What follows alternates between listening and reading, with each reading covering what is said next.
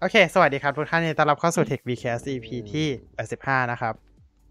วันนี้อาอาจจะน้อยเสียนิดนึง มีปัญหานิดนึงขออภัยกันด้วยนะครับ ทุกท่าน วันนี้อาจจะมีปัญหาเยอะหน่อยนะครับ โอเค แต่ว่า วันนี้เนี่ยเราจะมีเรียกได้ว่า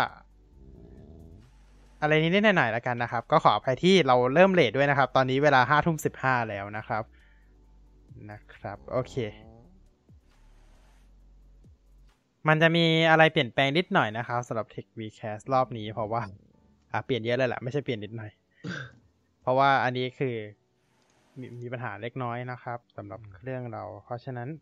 ก็อาจจะมีอะไรแปลกๆใน Tech Vcast ครั้งนี้ไปบ้างก็ขออภัยด้วยแล้วกันนะครับ โอเค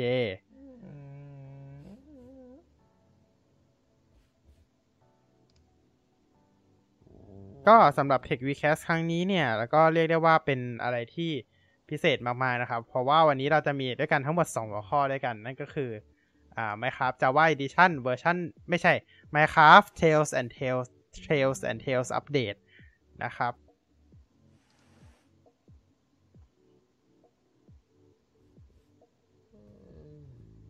Minecraft Tales and Tales and Tales Update นะครับ แล้วก็ตัวของ Microsoft Build 2023 นั่นเอง ซึ่ง โอเค เราจะมาเริ่มกันเลยเนาะ ได้เลยครับ ได้เลย โอเค นะครับ อย่างแรกเราไปที่ Insider กันก่อนเลยดีกว่า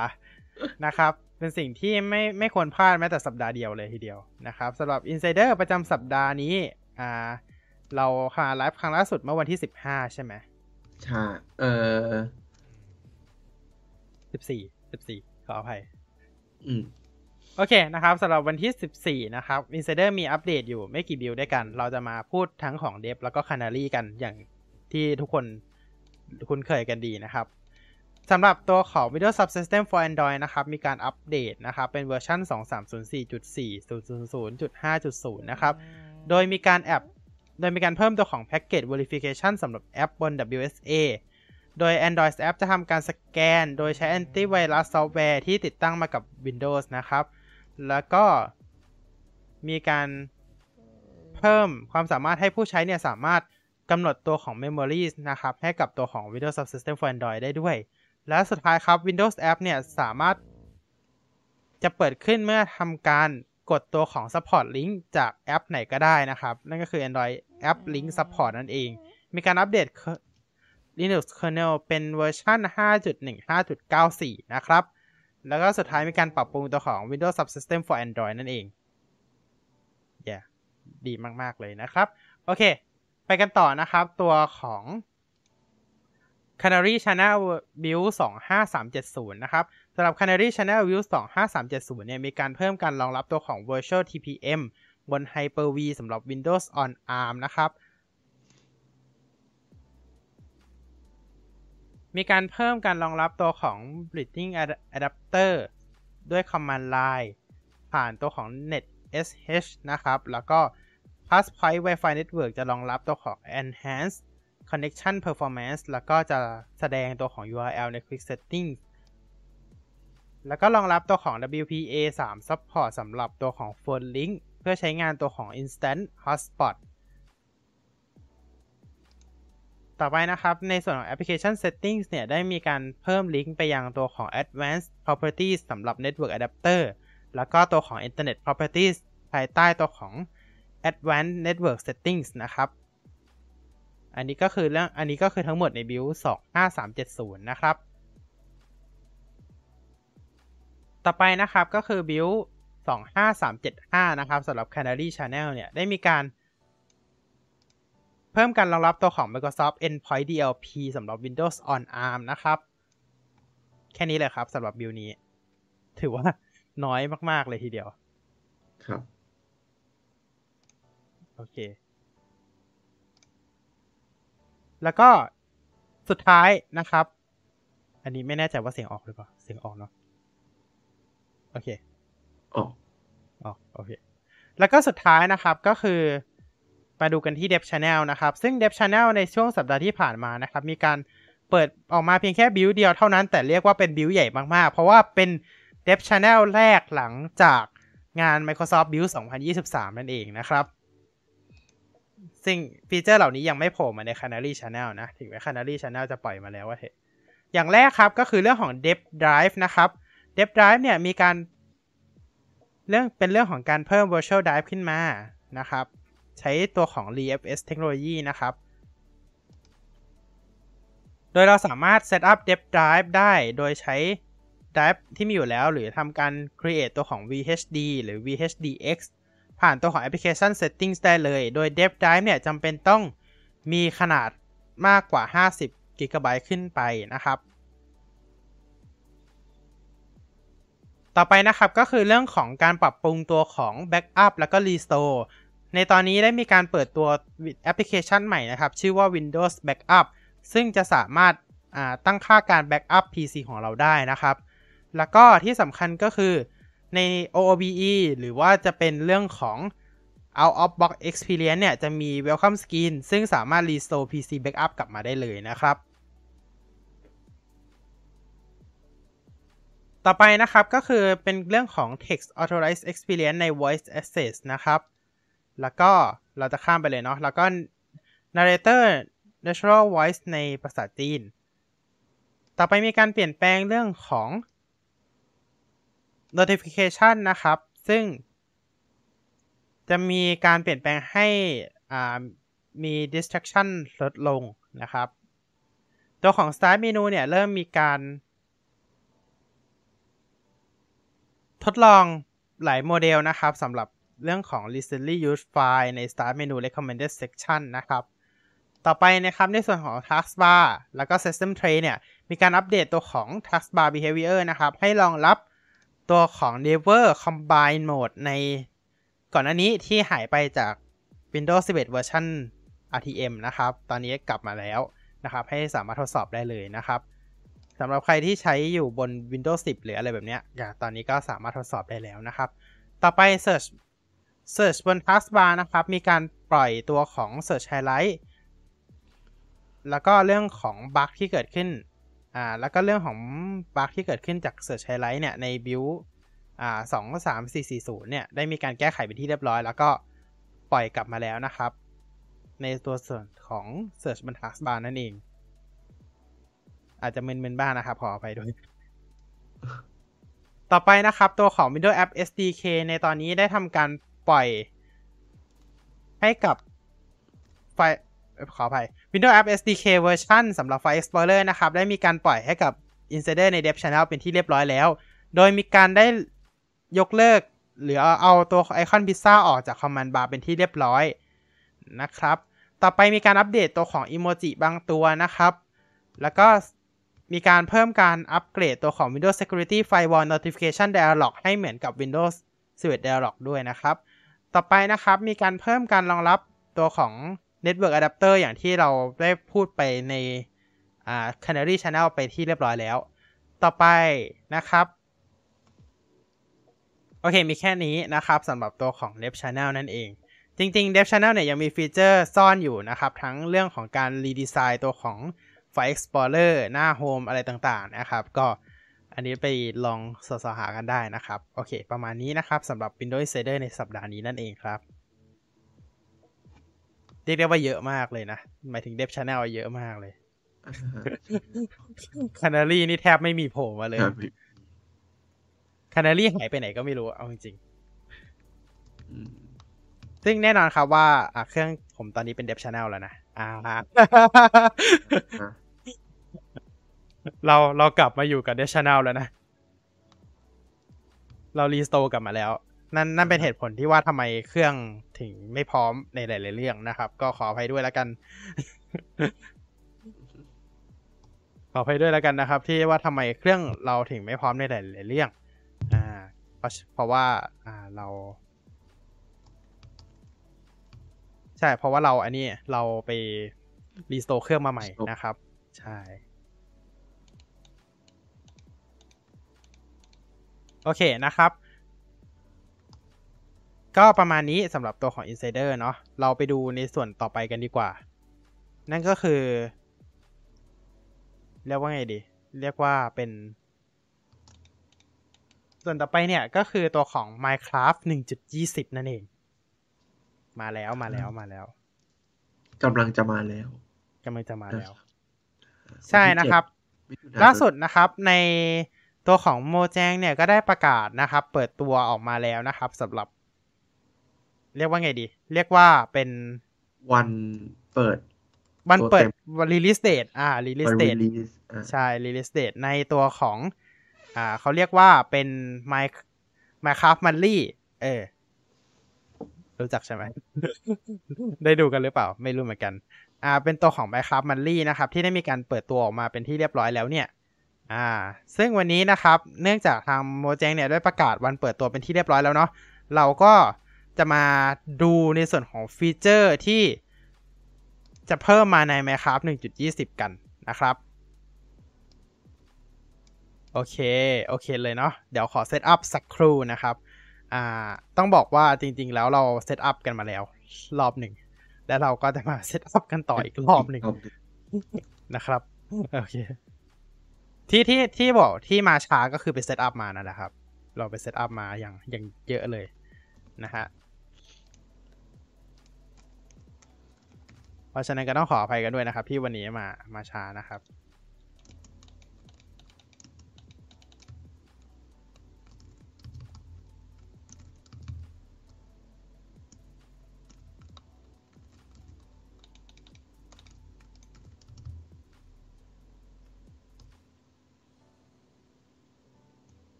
โอเคนะครับ สักครู่หนึ่งนะอ๋อเมื่อกี้เห็นหลังบ้านหมดเลยใช่ไหมเสร็จแล้วเราเราเผย transition โอเคเห็นหลังบ้านหมดเลยโอเคไม่เป็นไรไม่มีอะไรเมื่อกี้มันไม่มีอะไรไปนแค่กราฟหลังบ้านเฉยๆโอเค เดี๋ยวนะ สักครู่หนึ่งนะครับในส่วนของ Minecraft Tales and Tales Update เนี่ย อย่างที่เรารู้กันดีว่า Mojang เนี่ยได้ประกาศมาตั้งแต่ตัวของอ่างาน Minecraft Live เมื่อปีที่แล้วเนาะอันนี้ตั้งแต่ตั้งแต่งาน Minecraft Live เมื่อปีที่แล้วแล้ว ซึ่งเราก็อันนี้ก็ทราบกันดีอยู่แล้วว่า เป็นยังไง เมื่อปีที่แล้วเนี่ยได้มีการเปิดตัวออกมาใช่ไหมแล้วก็เราทำให้เราได้รู้ว่า อ๋อ ตัวของเกมอะไรต่างๆ เนี่ยฟีเจอร์มันไม่ได้เปิดตัวมาพร้อมกันทั้งหมดนะครับ ซึ่งฟีเจอร์เนี่ยเปิดตัวมาเพียงแค่เล็กน้อยเท่านั้น อ่ามันเปิดตัวมาเล็กน้อย เพราะฉะนั้นมันก็เลยเกิดอาจจะเกิดข้อถกเถียงกัน นิดหน่อยอะเนาะว่าเป็นเห็นนะเกิดข้อถกเถียงกันเล็กน้อยนะครับ ตอนเปิดตัวมาเนี่ยทำให้อ่าสุดท้ายเนี่ยโมแจงก็ เปิดมาเปิดมาจริง ๆ ละอ่าเปิดมาจริง ๆ ล่าสุดก็คือเปิดเปิดมาแล้วนะครับ เป็นฟีเจอร์ใหญ่กันเลยทีเดียวอ่า เรียกได้ว่า Minecraft 1.20 เนี่ย เป็น Minecraft น่าจะเวอร์ชั่นแรกๆมั้งหลังจากที่มีจัดงานพวก Minecon หรือ Minecraft Live เนี่ย แล้วมีการเปิดฟีเจอร์แบบที่พร้อมปล่อยออกมาให้ผู้เล่นได้ใช้งานจริง ๆ หลังจากนั้นเนี่ย ก็จะทยอยปล่อยฟีเจอร์ออกมาในแต่ละ snapshot นั่นเอง อันนี้ก็น่าจะเป็นแนวทางใหม่ของทางโมเจงเหมือนกันนะ อันนี้ไม่รู้เหมือนกันอะอืมอ่าเดี๋ยวขอสักครู่นะครับ มัน มันบั๊กหรือไงก็ไม่รู้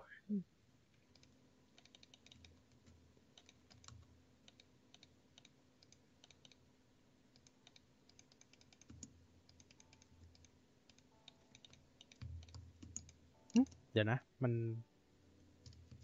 โอเค มันบั๊กมันบั๊ก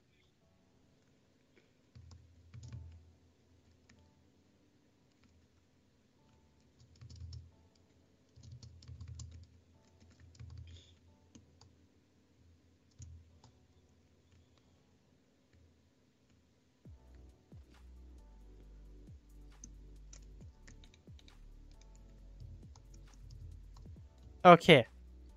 เรากำลังจะพร้อมแล้วครับทุกท่าน เราจะมารีวิวตัวของ Minecraft 1.20 กันนะ โอเค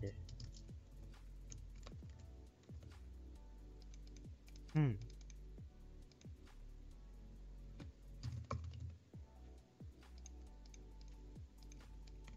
เดี๋ยวนะ วันนี้เดทแอร์นิดหนึ่งนะครับ ขออภัยด้วยครับวันนี้เดทแอร์นิดหนึ่งนะครับ โอเค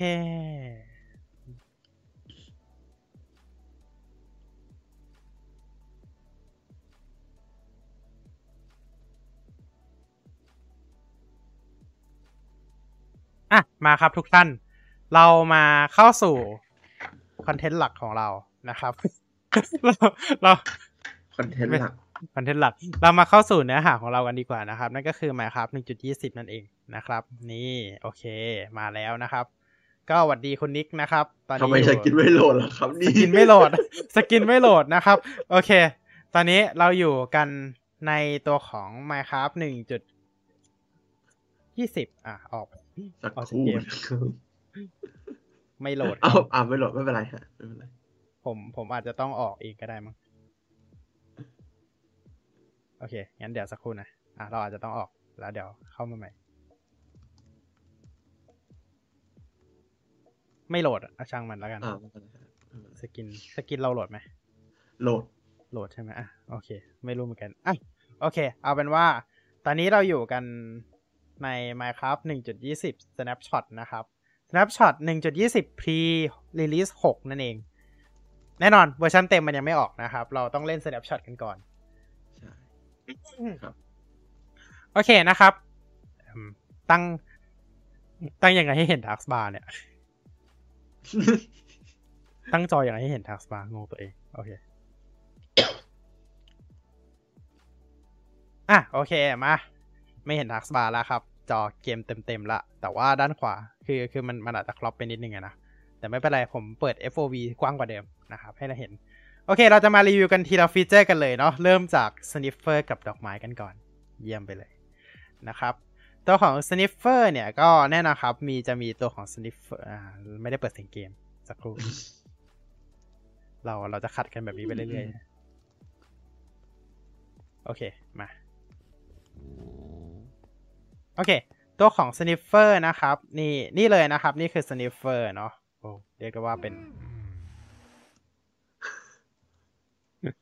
เป็นคัดจมูกอ่าก่อนครับดูคัดจมูก มันกำลังดมอยู่ ตัวของ Sniffer นะครับ เป็นม็อบชนิดใหม่นะครับ ที่ถูกเพิ่มเข้ามาจากอ่าการโหวตของผู้เล่นนั่นเองเนาะใน Minecraft Live ครั้งที่แล้วนะครับ 2022 นั่นเอง ซึ่ง Sniffer เนี่ยจะทำการดม อ่า ดมตัวของหาวัตถุอะไรบางอย่างนะครับ แล้วก็ผุดขึ้นมาให้เรานะครับผุดขึ้นมาให้เราได้เลย โดยวัตถุ 2 ชิ้นนั้นเดี๋ยวเราจะมาบอกกันทีหลังเนาะในส่วนของตอนนี้เนี่ย อ่า ขอ create inventory แป๊บ โอเค ในส่วนของตอนนี้เนี่ยก็คือมาดูตัวไข่ sniffer ก่อน วิธีการที่เราจะได้ sniffer นะครับ เราต้องฟักจากไข่โดยตัวของ inventory เนี่ยจะเป็นหน้าตาแบบนี้นะครับ โดยเมื่อเราวางเป็นบล็อกเนี่ย มันก็จะเป็นหน้าตาแบบนี้นะครับนี่เป็นบล็อกมันแบบไข่นี้เต่าจัมโบ้ใช่ไข่เต่าแบบจัมโบ้ นะครับ โดยถ้าวางบนพื้นทั่วไปเนี่ยจะใช้เวลาฟัก 20 นาทีนะครับ แต่ว่าประมาณประมาณ 20 นาที แต่ว่าถ้าเกิดอ่าวางบน Moss Block เนี่ยจะใช้เวลาฟักประมาณ 10 นาทีนั่นเอง เรียกได้ว่าหั่นหั่นครึ่งลงไปเลยนะครับสำหรับเวลาฟักไข่ Sniffer นะครับ ซึ่งวิธีฟักก็แบบเนี้ยวางไว้แบบเนี้ยง่ายๆ แค่นี้ วางไว้ได้เลย เราก็รอเวลาฟักก็ถ้าเกิดเวลาผ่านไปเนี่ยก็แน่นอนครับว่าจะมี อ่าเดี๋ยวเราวางทิ้งไว้แบบนี้ก็ได้ นี่จะมีแอนิเมชัน particle ขึ้นมาแบบนี้นะครับ ซึ่งแน่นอนว่าตัวของ Sniffer เนี่ยอ่าเมื่อเราผ่านไปสักพักหนึ่งมันก็จะมีรอยร้าวขึ้นมาจนแตกออกมาเป็นฟักออกมาเป็นตัวนะครับ แน่นอนฮะว่าเราจะไม่ไปนั่งจ้องมันสิบนาทีเพื่อดูมันการฟักไข่เนาะเดี๋ยวทำคลิปแยกออกมาแล้วกัน อ่า เดี๋ยวอาจจะทำตัดลงช็อตนะครับ โอเค ต่อไปนะครับมาดูในส่วนของไอเทมที่เราจะได้จาก Sniffer นะครับ โดยจะมีทั้งหมด 2 ตัวด้วยกัน นั่นก็คือ Torch Flower Seed กับตัวของ Pitcher Pot นั่นเอง ตัวของ Torch Flower Seed นะครับ ก็จะมีหน้าตาแบบนี้นะครับ นี่แบบนี้เลย แบบนี้เลยตามตามในกรอบเนาะ อันนี้ก็คือตัวของ Torch Flower Seed นะครับ แล้วก็อันนี้ก็คือในส่วนของ Pitcher Pot นะครับ นี่ Pitcher Pot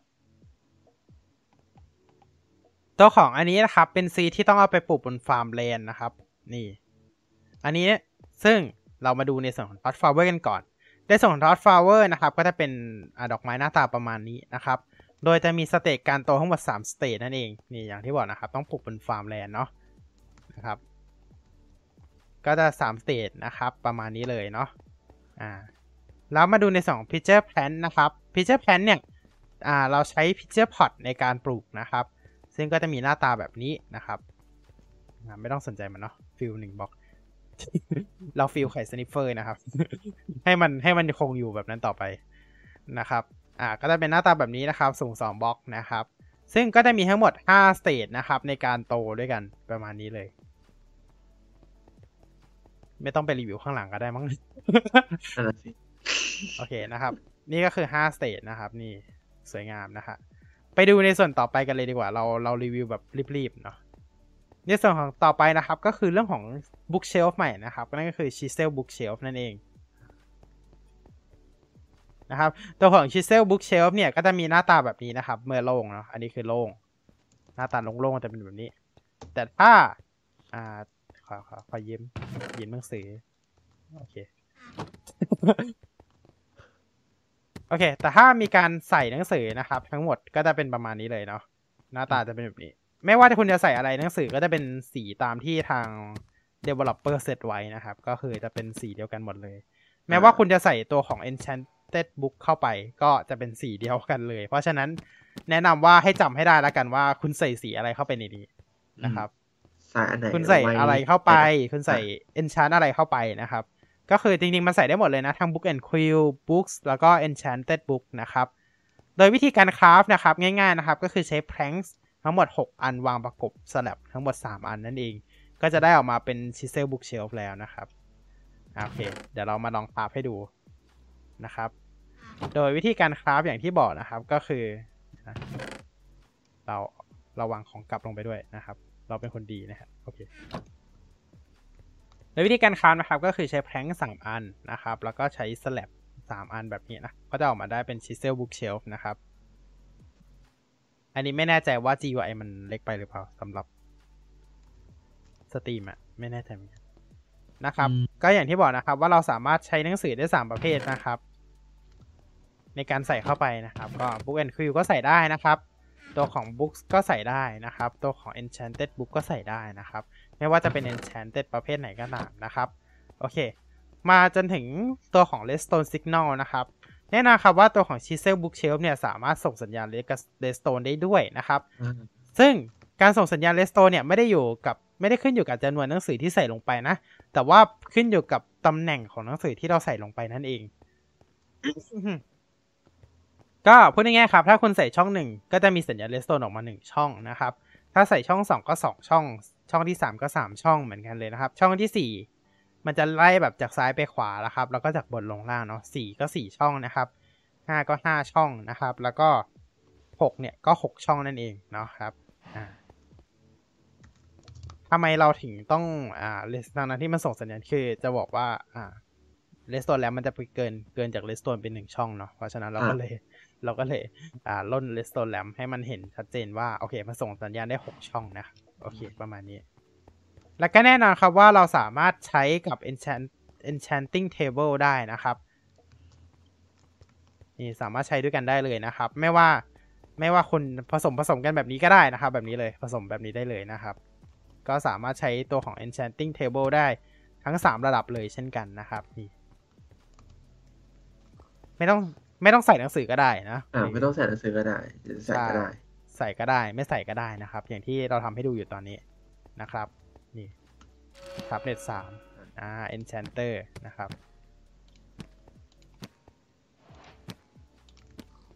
โอเค เราไปกันต่อเลยนะครับ ต่อไปโซนนี้ก็คือโซนแบมบูโซนแบมบูนะครับ โซนแบมบูเนี่ยเราก็จะเริ่มจากอันนี้ก็คือบล็อกใหม่ที่ถูกเพิ่มเข้ามานะครับ นั่นก็คือ block of bamboo แล้วก็ block of strip stripped bamboo นะครับ เพราะว่า ไอ้บล็อกสองอันนี้เนี่ย มันถูกเพิ่มเข้ามาในงาน Minecraft Live นั่นเองเนาะ เป็นฟีเจอร์แรก ๆ ที่ถูกประกาศขึ้นมาใน 1.20 นะครับ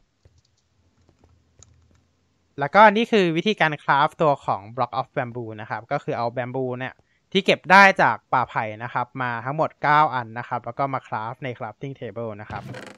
โอเค มา เราลองทำให้ดูนะครับ นี่นะครับนะครับ เราก็จะได้ block of bamboo ออกมานั่นเอง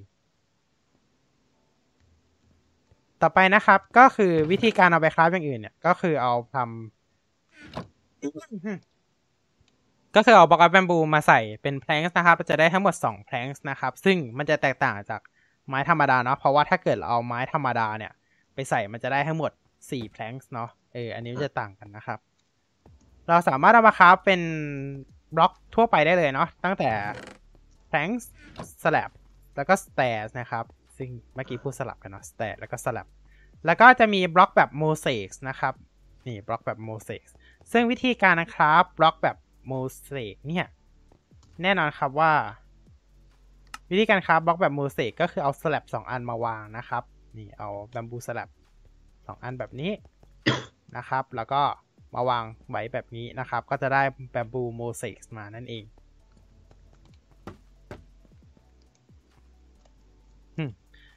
แบบนี้เราทำให้เห็นด้านล่างด้วยเนาะมี Barrier Block ตั้งให้บล็อกลอยเหนือพื้นอะ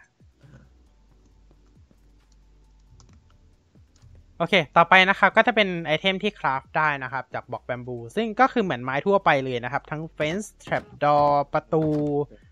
นะครับ Fence Gate นะครับเพชเชอร์เพจนะครับบัตทันแล้วก็ตัวป้ายทั้งหมด 3 ประเภท ป้าย 2 ประเภทนะครับ ก็คือทรายกับแฮงกิ้งทรายเออซึ่งเรายังไม่ได้พูดถึงแฮงกิ้งทรายเลยใช่ อยู่ตรงนู้นอยู่อันนี้ก็คือแพรนะครับ แน่นอนว่าการอ่าไม้ไผ่เนี่ย มันไม่ใช่ มันไม่ใช่เรือนะครับ การต่อไม้ไผ่มันไม่ได้ออกมาเป็นเรือ แต่ว่ามันออกมาเป็นแพนั่นเอง แต่ถามว่าฟีเจอร์เหมือนเรือไหม ก็คือเหมือนเรือทุกประการนะครับ เพียงแต่ว่ามันเป็นแพนั่นเองอยากน้ำวนหมุนได้วนได้วนได้ โอเค นะครับ ก็มีลาฟทั้งหมด 2 ประเภทเหมือนกัน เหมือนกันเรือเลยนะครับ ก็คือลาฟปกติแล้วก็ลาฟวิดเชสนะครับ ซึ่งคราฟสูตรเดียวกับเรือด้วยนะครับ ที่สำคัญเลยนะ โอเค ต่อไปเรามาดูสิ่งที่เรียกได้ว่าตื่นเต้นมากในเวอร์ชันนี้เหมือนกันนะครับ นั่นก็คือในส่วนของทรายนั่นเอง อ่า ในส่วนของทรายนะครับ ในส่วนของทรายเนี่ยถามว่าทำไมมันตื่นเต้นมากนะครับ ก็ก็ ก็ก็แน่นอนครับว่าตัวของทรายนะครับ ในเวอร์ชันนี้ได้เพิ่มตัวของ hanging ทรายขึ้นมานะครับ หรือป้ายแขวนนั่นเอง โดยจะมี crafting recipe แบบนี้นะครับ ก็ใช้ตัวของ strip log นะครับ แล้วก็ chain 2 อันนะ โอเค มาเราคาให้ดูครับทุกท่าน เรา craft ให้ดูทุกอันแหละ เราจะ craft ให้ดูทุกอันที่มีเดโมนะครับ ก็ โอเค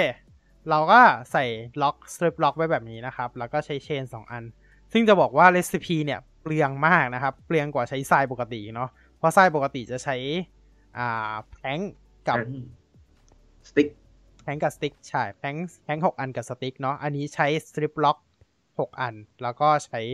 ตัวของเชนนะครับ ก็จะได้ออกมาเป็น hanging sign นะครับ เรียกได้ว่าแพงจัดๆเลย โดยตัวของ hanging sign นะครับ ก็จะวางได้อยู่ 6 แบบนะครับอ่าและนี่ก็คือ variation ทั้งหมดของ hanging sign นะครับ ก็ตั้งแต่ตัวของ oak birch อ่า spruce นะครับ ตัวของ jungle acacia dark oak mangrove cherry bamboo crimson แล้วก็ตัวของ warp นะครับนะครับ นี่ก็คือจะมีทั้งจะมีแบบห้อยจากอ่า แบบเป็นตัว V นะครับ V คว่ำนะครับ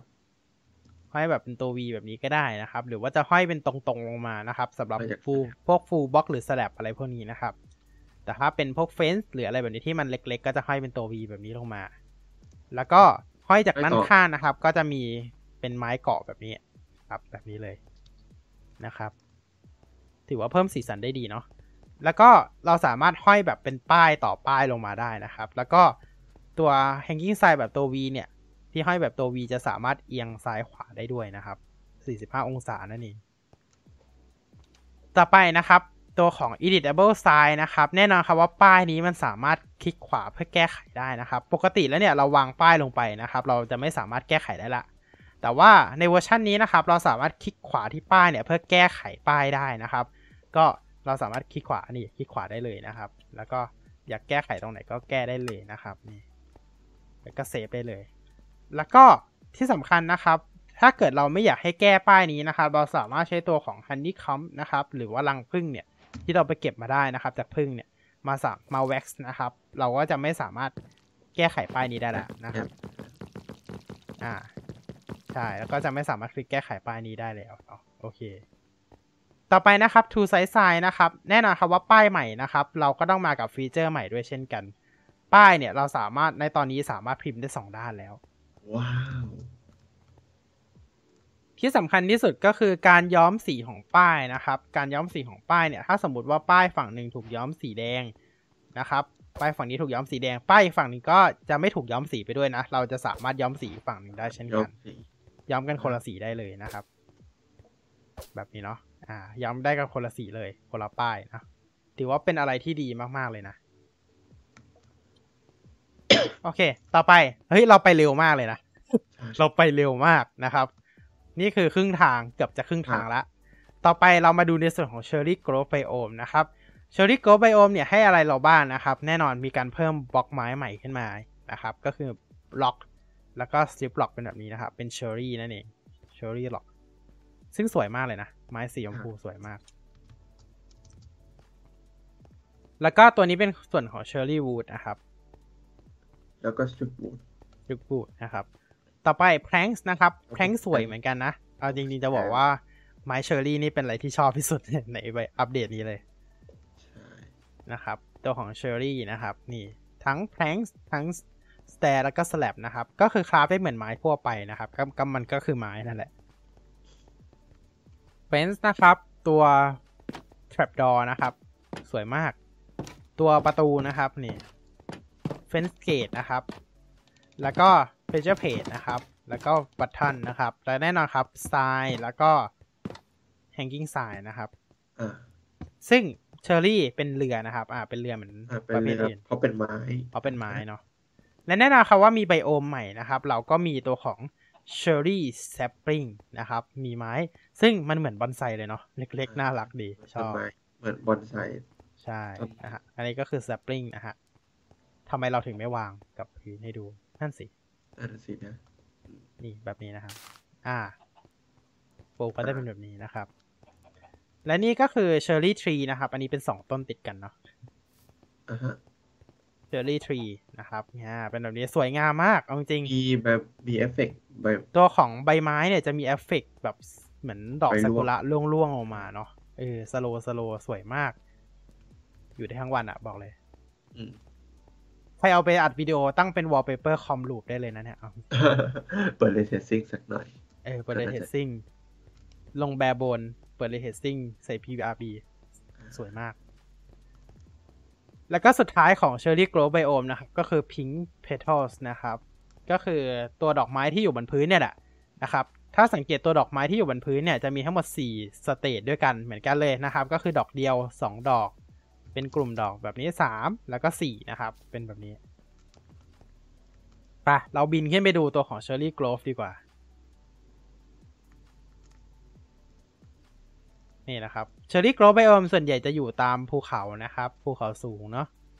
จะอยู่แบบนี้เลยนะครับ ตามภูเขาสูง บรรยากาศคือแบบ โอ้โหน่าอยู่มากๆ Survivor สถานที่ต่อไปก็คือ Cherry Grove เนี่ยแหละนะครับ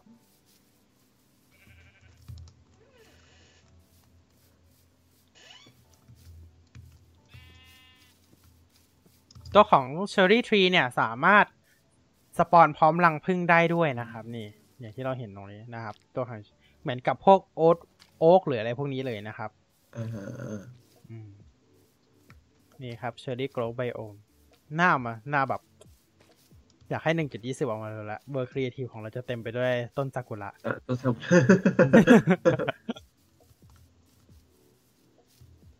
ส่วนหมู่บ้านก็เป็นหมู่บ้านปกตินะฮะ จริงๆไม่มีหมู่บ้านเนาะมันมันทับกับอีก biome หนึ่งำอืมอืมเออแล้วหมู่บ้านมัน spawn เข้ามา ไปกันครับเซ c ชันต่อไปกันเลย เราจะไปกันที่ทะเลทราย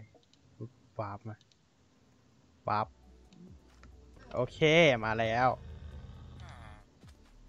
อะ มี villager เข้าไปอยู่ข้างในได้ไงเนี่ย เออ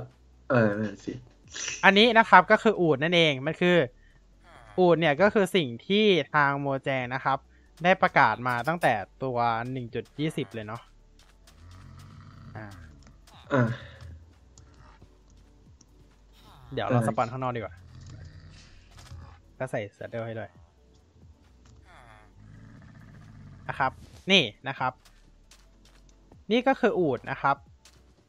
อูดเนี่ยถ้าเกิดเราไม่ไปยุ่งอะไรกับมัน มันก็จะนั่งลงไปครับ รอแป๊บหนึ่งเดี๋ยวอูดก็นั่ง นี่เนี่ยครับ นี่นี่นี่อูดนั่งละอูดนั่งละอ่าเห็นไหมครับ ถ้าเกิดเราไม่ไปยุ่งอะไรกับมันสักพักหนึ่งอูดก็จะนั่งลงไป แล้วก็เดี๋ยวเรามาขี่อูดให้ดูกันนะครับ อูดหนึ่งตัวเนี่ยสามารถขี่ได้สองคนนะครับ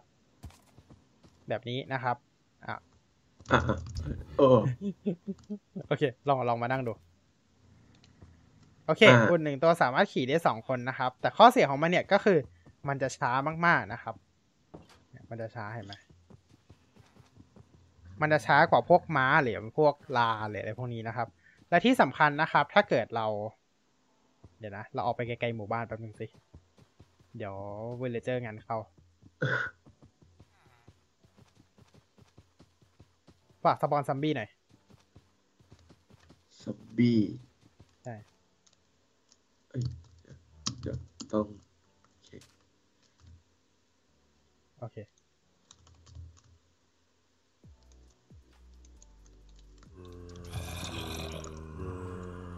โอเค จะสังเกตเห็นนะครับว่าเราจะไม่โดน damage เลย เพราะว่าอูฐมันสูงนะครับ เราจะไม่โดน damage จากซอมบี้นะครับนี่เห็นไหมนี่ โอเค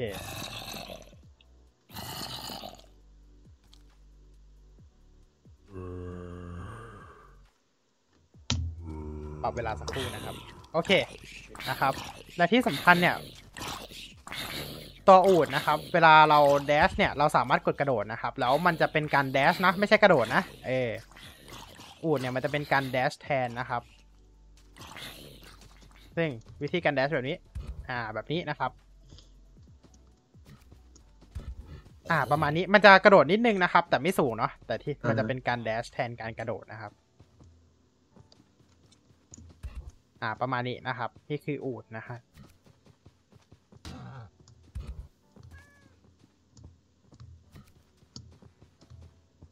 โอเค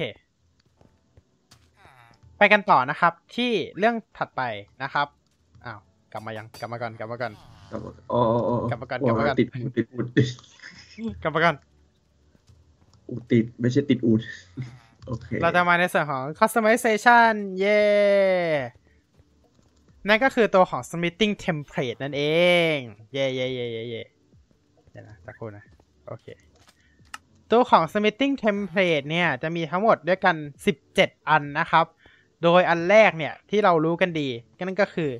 อ่า netherite upgrade อืมนะครับ นั่นหมายความว่าอะไรหมายความหมายความว่าตอนนี้นะครับ ระบบ smithing ระบบอัปเกรดเนี่ย เป็นอีกแบบหนึ่งไปแล้วนะครับ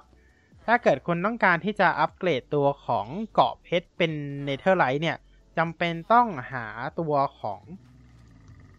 อ่า netherite upgrade ก่อนนะครับ ซึ่งก็คืออันที่อยู่ inventory ช่องขวาสุดของผมเนี่ยนะครับ ก็คืออันนั้นแหละนะครับ โอเค โดยวิธีการอัปเกรดนะครับ ก็ง่าย ๆนะครับ ก็คือเราก็จะเอาไปเอา Netherite นะครับ เป็นบล็อกเหมือนเดิมเหมือนเดิมแหละ Netherite บล็อกแบบนี้ Ingot แบบนี้นะครับ มาเหมือนเดิมเลยนะครับ แล้วก็ใช้ตัวของ Smithing Template ตัวนี้นะครับ ในการอัปเกรดนั่นเอง นะครับ ตัวของ Smithing Template เราก็กดวางเข้าไปนะครับ แบบนี้แล้วก็เอาตัวของ Ingot ว่าง แล้วก็ใช้ตัวของชุดเกราะนะครับ ในการอัปเกรดนั่นเองว้าวเสียงอลังการมาก โอเคนะครับ ตัวของเนเธอร์ไ t ท์ตัวของเนเธอร์ไ t ท์อัปเกรดนะครับ จะสามารถหาได้จากตัวอ่า จะสามารถหาได้จากตัว b a s t o n Remnant อ่านะครับ ก็คือที่อยู่ของ piglin นั่นแหละ จะอยู่ในกล่องนะครับอ่าฮะโดย template ที่เหลือนะครับ ก็จะสามารถหาได้ตามสถานที่ต่างๆนะครับ เช่น Vex Armor นะครับ หรือว่าแบบพวกดูน Armor อะไรพวกนี้นะครับ ก็จะสามารถหาได้จากตาม structure ของ อ่า Minecraft นะครับ โดยจะอยู่จะสุ่มอยู่ในเชสนะครับอ่ายกเว้นอันเดียวนะครับ ก็คือตัวของ Tide Armor นะครับ ซึ่งตัวนี้นะครับจะอยู่ในตัวของ Ocean Monument เนาะแต่จะไม่ได้อยู่ในเชสนะครับ เพราะว่า Ocean Monument ไม่มีเชสเนาะจะดรอปจากการฆ่า Elder Guardian นั่นเอง น่าจะยัดได้มายากสุดเลยอันนั้นเฮ้ยฮะ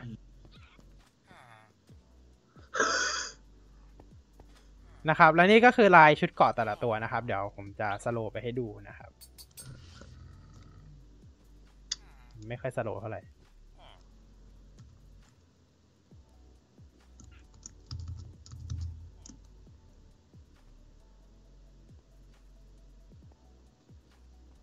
นะครับก็ครับอันนี้ก็คือ Sentry นะครับ Sentry อันนี้คือ Vex นะครับ อันนี้คือ Y นะครับ ส่วนอันนี้คือ Coast นะครับ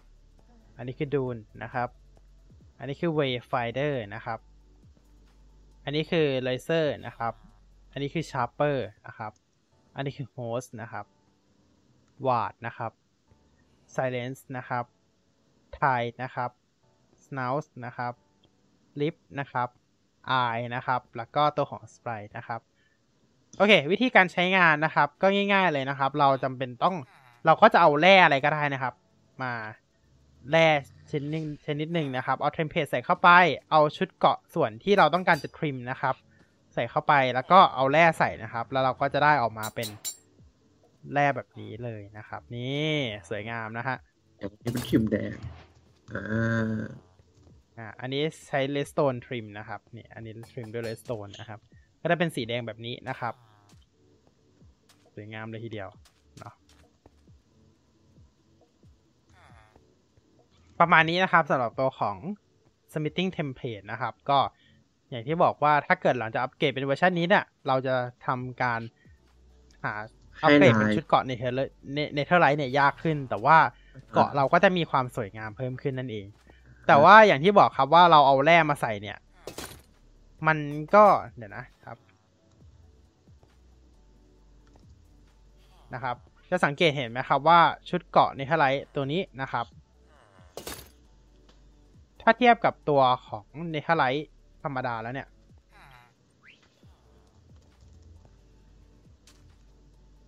มันไม่ได้ต่างกันเลยนะครับ ก็คือมันไม่ได้เพิ่ม stat อะไรชุดเกราะให้เรานะครับ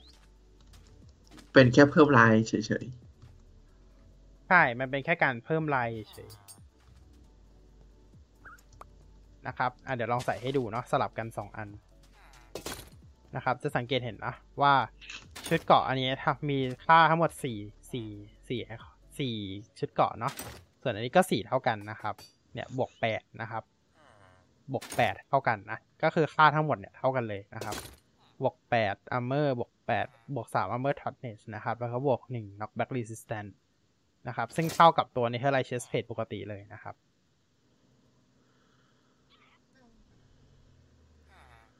โอเค เราจะเกมหมด Survivor ทำไมล่ะ โอเค ต่อไปนะครับ เรามาดูในส่วนของ Decorated Pot กันนะครับแล้วๆยังอยู่ มานี่เลยครับในส่วนของ decorated pot นะครับ ก็จะใช้ตัวของ battery shirt นะครับ ตัวนี้ battery shirt ตัวนี้นะครับ ในการคราฟตัวของ decorated pot นะครับ ก็จะมีทั้งหมดอ่า กี่ลายก็ไม่รู้อะไม่ได้นับ อ่านี่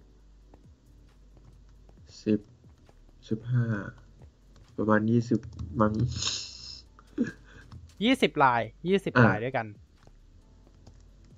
ซึ่งตัวของฟีเจอร์นี้นะครับ ก็เป็นส่วนหนึ่งของฟีเจอร์ archaeology นะครับ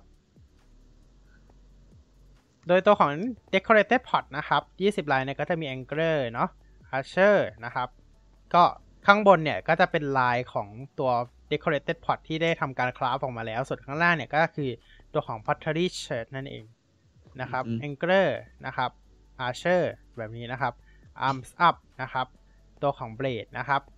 ตัวของ brewer นะครับ ตัวของ burn นะครับ ตัวของ danger นะครับ ตัวของ Dan- explorer นะเออ danger danger friend นะครับ ตัวของ hard นะครับ hard แล้วก็ hard break นะครับ อ่า how miner moner pantry นะครับ price shift แล้วก็ shelter skull แล้วก็ snow อ่านผิดขออภัยครับมึงง่วงอยู่ นะครับ ข้างบน ซึ่งตัวของ decorated pot เนี่ย มันเปิดตัวครั้งแรกในตัวของ Minecraft Live 2020 นะครับ ในฟีเจอร์ของ archaeology แต่ว่า พร้อมกับ Cliff and Cliff เนาะแต่ว่าถูกเลื่อนออกมานะครับ โดยล่าสุดจะเข้ามาใส่อยู่ใน 1.20 นะครับ ซึ่งก็เปลี่ยนไปค่อนข้างเยอะเลยทีเดียวอืมถ้าใครจำภาพแรกได้นะครับ ก็ reminder นะเองถ้าใครจำภาพแรกได้นะครับ ก็ถือว่าเปลี่ยนมาค่อนข้างอื้อหือเดี๋ยวนะ จะเด้งบ่อยไปไหนเนี่ยครึ่งทางไม่เด้งเลยอยู่ดีมาเด้งโนติรัวๆเออช่างมัน decorated pot นะครับ ก็คือ 2 อันนี้เลย อันนี้ก็คือแบบเป็นลายนะครับที่เราทำออกมาเนาะ อันนี้ก็คือแบบไม่มีลายนะครับ ซึ่งตัวใส่ได้ขหอลางยด้านซึ่งมันก็จะผสมกันได้ด้วยนะ อันนี้ก็คือผสมกันหลายๆลายนะครับ แล้วก็สามารถสแต็กกันแบบนี้ได้นะครับนี่สแต็กซ้อนกันขึ้นไปเลย เราสามารถวางไอเทมอะไรก็ได้นะครับ บนตัวของ pottery ไอ decorated pot นะครับ ไม่ว่าจะเป็นบล็อกเต็มหรือว่าจะเป็น นี่บล็อกเต็มก็วางได้นะครับ หรือว่าจะเป็นพวก item พิเศษพิเศษแบบ lightning rod ก็ดูเข้าดีอืมแต่ว่าที่แนะนำที่สุดเลยเนี่ย ก็คือเราอยากให้ตัว pot อ่า decorated pot เนี่ยมันเป็น pot จริง ๆ นะครับ ก็ก็วาง pot ลงไปก็วาง pot อ่าวาง pot นะฮะ แล้วก็ สามารถใส่เป็นต้นไม้ได้ด้วย สวยงามอ่าสวยนะ เอาจริงว่าไม่ได้ ใช่เชอรี่อีกแล้วเออ นะครับ โดยวิธีการคราฟนะครับ โดยเราต้องเอาเชิร์ตเนี่ยมาทั้งหมด 4 อันนะครับ วางแบบนี้นะครับ เป็นรูปอ่าสี่เหลี่ยมข้าวหลามตัดนะครับอะอะอะอ้าวอ้าวเฮ้ยอ่าอ่าไม่ไม่ไม่ต้องคลิกคลิกบนบล็อกคลิกบนบล็อกอ๋อเหมือนวางบล็อกธรรมดา อุ้ยอ่าไปสกายเลยเอ้ยโอเคโอเค ประมาณนี้นะครับ เราก็จะได้ตัวของ decorated pot ออกมานะครับ ซึ่งเราอยากให้ด้านไหนว่างนะครับ เราก็สามารถใช้ brick แทนตัวของ decorate ตัว shirt ได้นะครับ ซึ่งมันก็จะออกมาผสมผสมกันแบบเมื่อกี้ที่เราบอกนะครับ ก็คือหน้าไหนว่างเนี่ยก็ใช้ brick แทน ส่วนที่เหลือก็ใช้ตัวเศษชิ้นส่วนที่เราหามาได้นะครับ โอเค เรามาคราฟให้ดูกันดีกว่า โดยในกล่องนี้ผมได้ทำการใส่ตัวของ explorer ไว้นะครับ โดยถ้าเกิดเราวาง explorer 4 อัน ก็จะได้ decorated pot ที่มี explorer ทั้ง ที่มีหลาย explorer 4 ด้านนะครับ แต่ถ้าเกิดเราวางลายอื่นเข้าไปนะครับ อย่างเช่นผมจะไปดึงตัวของลายอ่าลายไหนดีลาย price ละกันมาสักหนึ่งด้านนะครับ เราก็จะวาง price ไปทั้งหมด 2 2 ด้านนะครับแบบนี้ แล้วก็วาง explorer อีก 2 ด้านนะครับ เราก็จะได้ price 2 ด้านกับ explorer 2 ด้านนะครับแบบนี้ หรือว่า เราจะทำการคราฟแบบผสมผสมนะครับ ก็คือถ้าเกิดเราอยากได้ decorated pot เปล่าๆเนี่ย เราก็ทำการคราฟแบบนี้นะครับ ก็ใช้บริกวางสีอันก็จะได้ deco- decorated pot เปล่าๆเนาะตามอันนี้นะครับ แต่ว่าถ้าเกิดเราเอา x อ่าตัวเชิ้ตวาง แล้วก็เอาตัวของบริกวางผสมผสมกันไปเนี่ย ก็เราก็จะได้ด้านหนึ่งเนี่ย ที่ตามที่เราต้องการนะ เป็นด้านเปล่านั่นเองนะครับ อ่า นะครับตามที่ป้ายนี้บอกเลยนะครับ ใช้บริกแทนที่ pottery chart สำหรับด้านที่ต้องการว่างเปล่านะครับ โอเค ไปกันต่อเลยนะครับ อันนี้ก็คือตัวของ feature archaeology นะครับ ก็คือตัวของ brush นั่นเอง ตัวของ brush เนี่ย เอาไว้ทำการปัดฝุ่นบล็อกใหม่นะครับ 2 บล็อกด้วยกัน โดยจัดให้อยู่ในหมวด suspicious block นะครับ หรือ box sus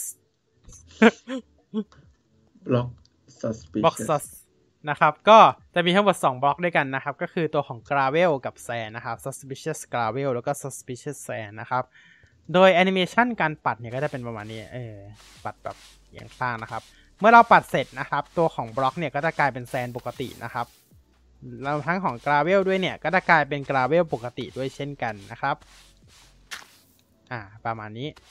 แต่สำหรับตัวของบล็อกที่อ่ามันธรรมดาเนี่ยจะสังเกตเห็นว่าปัดแล้วมันก็ไม่ได้อะไรขึ้นมาใช่ไหมงั้นเราต้องไปดูในเซสชันต่อไปกันเลยมาโอเคเซซ c ชันต่อไปไม่ไกลมากครับ เรามาอยู่ในส่วนของ Desert Pyramid นั่นเอง ปกติแล้วใน Desert Pyramid เนี่ยปกติแล้วเราก็จะขุดลงไปใช่ไหมเอาห้องตรงกลางอ่าใช่ไหมต้องหลบหลบเลยอ่าห้องตรงกลางนะครับ ขุดลงมาตรงนี้นะครับ แล้วเราก็จะมา loot ของนะครับ นี่นะครับ อย่างที่บอกเลย loot ของในนี้ก็จะเจอ chest หนึ่งเนี่ย Dune Armor Trim นะครับ แบบนี้เลยอ่าเข้ามาโอเค เรามารีวิวในนี้ก็ได้นี่นะ อันนี้อันนี้คือไม่ได้เซตกล่องนะ เป็นกล่องที่ generate เลย กล่องนี้ไม่มีการเซตแต่อย่างใดเพราะว่าเรายังไม่ได้ยุ่งอะไรกับ ตัวยัง Desert ยังไม่ได้ Pyramid ปลด TNT ด้วยนะครับพี่ ใช่ที่ที่ยังอยู่ข้างล่างอยู่เลยนะครับ เรามาดูห้องใหม่ของ Desert Pyramid กันนะครับ โดยห้องใหม่เนี่ยจะอยู่ตรงนี้นะครับ จะสังเกตเห็นว่าที่พื้น Desert Pyramid ชั้นนี้เนี่ย จะมีตัวของทรายอยู่นะครับ ซึ่งจะมีตัวของ suspicious sand ผสมอยู่ด้วย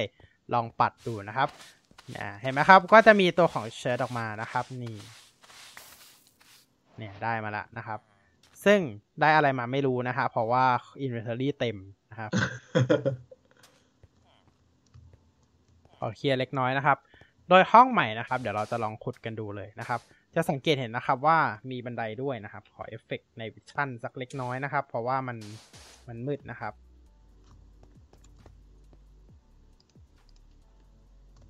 add เอาเลยแล้วกัน โอเค Infinite อะเมื่อกี้อย่างหนึ่งก็คือฟีเจอร์ใหม่เหมือนกันก็คือ เวลาเราทับ give night vision เนี่ย สามารถ give infinite ได้นะครับอ่าโอเค ไปกันต่อเลยนะครับ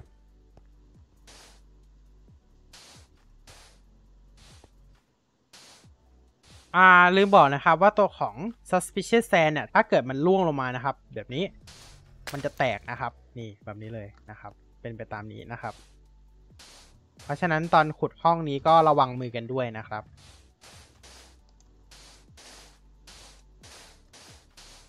โอเค นี่คือ suspicious sand นะครับ เมื่อกี้เราเปิดทิ้งบัตรไปทำไมนะครับ อ่าเห็นไหมครับ เมื่อกี้แตกใช่ไหมครับ เพราะว่าทุบ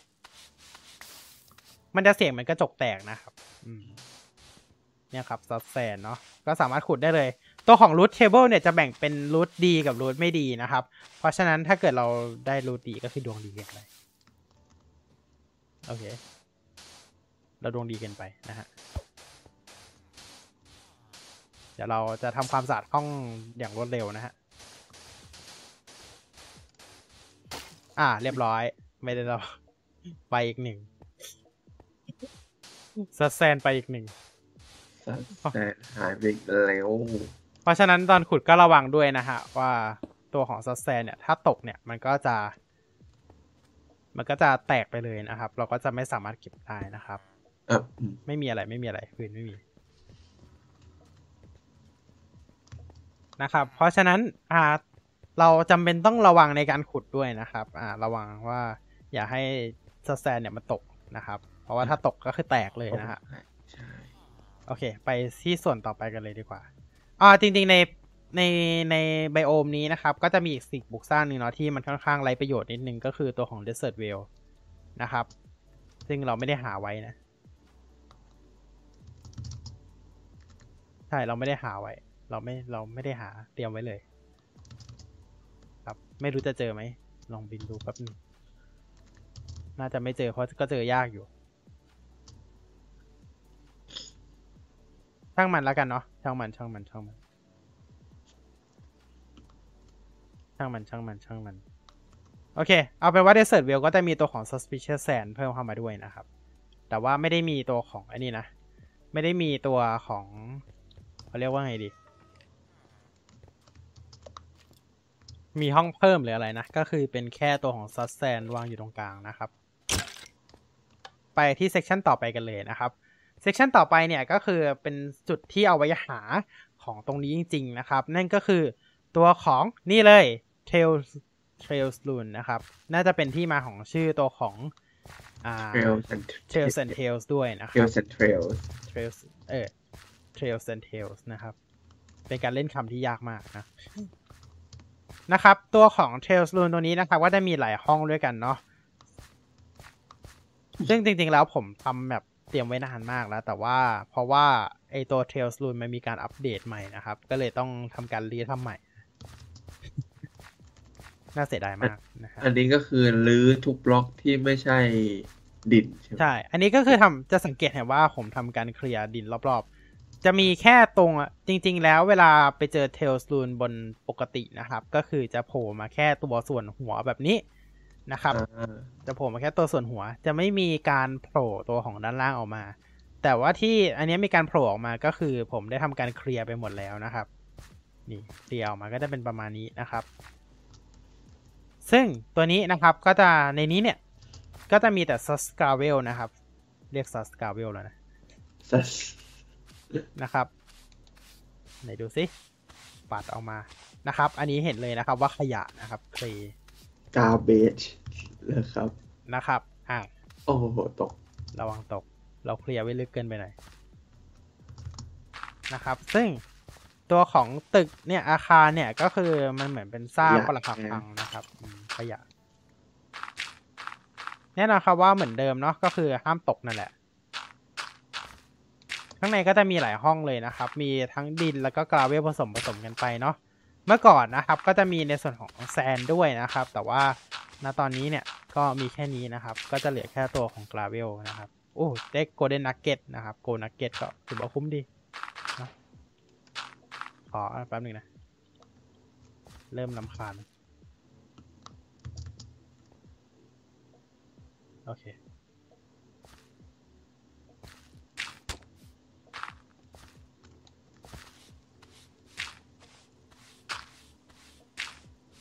อ๋อมันอันนี้ไม่ได้เนาะลอง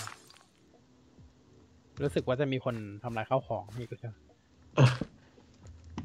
เมื่อกี้นี้ปัดซัสกราเวลได้ขยะก็เลยทุบมันเลย อ๋อ โอเค ดีฮะ ตอนนี้เหมือนมาเคลียร์โบราณสถานยังไงก็ไม่รู้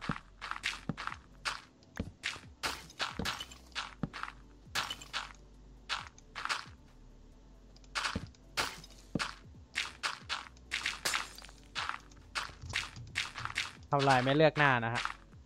ก็คือจริงๆแล้วเนี่ยมันคือเหมือนสตรัคเจอร์บางอย่างนะครับ ที่ถูกซ่อนเอาไว้นั่นเอง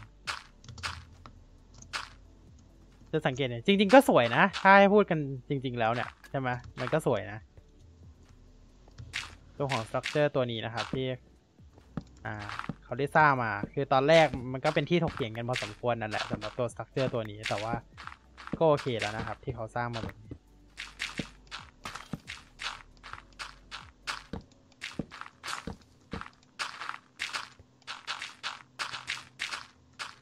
ตอนนี้คืออะไรหน่วยทำลายล้าง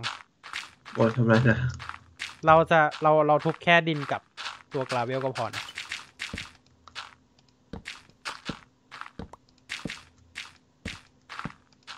ไม่ต้องไปทุบพวกบริก ก็คือเราจะใช้เวลาตรงนี้สักระยะหนึ่งนะฮะในการเคลียร์ที่ คือที่ไม่เคลียร์มาเลย เพราะว่าเราอยากให้ทุกคนเห็นด้านในสภาพของมันก่อนนะครับ เราก็เลยไม่ได้เคลียร์เลยนะ อยากให้เห็นสภาพที่มันเป็นข้อถกเถียง อืม ใช่ ก็จริง เดี๋ยวเราจะทำการเคลียร์ให้ทุกท่านได้ดูนะ ก็คือ ก็คือ fill replace block ใช่เราจะกัน เราไม่ได้ลง edit ไว้นะฮะ ก็เลยใช้ไม่ได้ อ่าฮะ เรียกว่าใช้วิธีการ natural replace นะฮะ command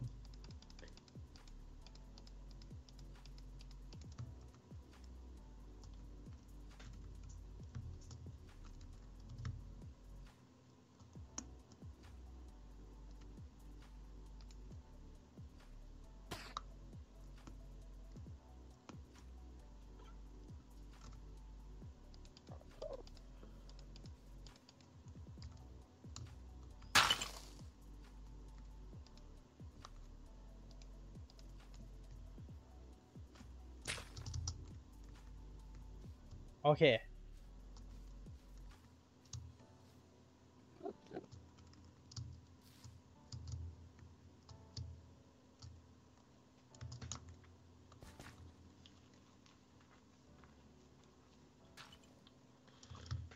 อ่า โอเค เคลียร์หมดแล้วนะครับทุกท่าน นี่ ก็ถือว่าเป็นสตรัคเจอร์ที่สวยเลยนะอาจริง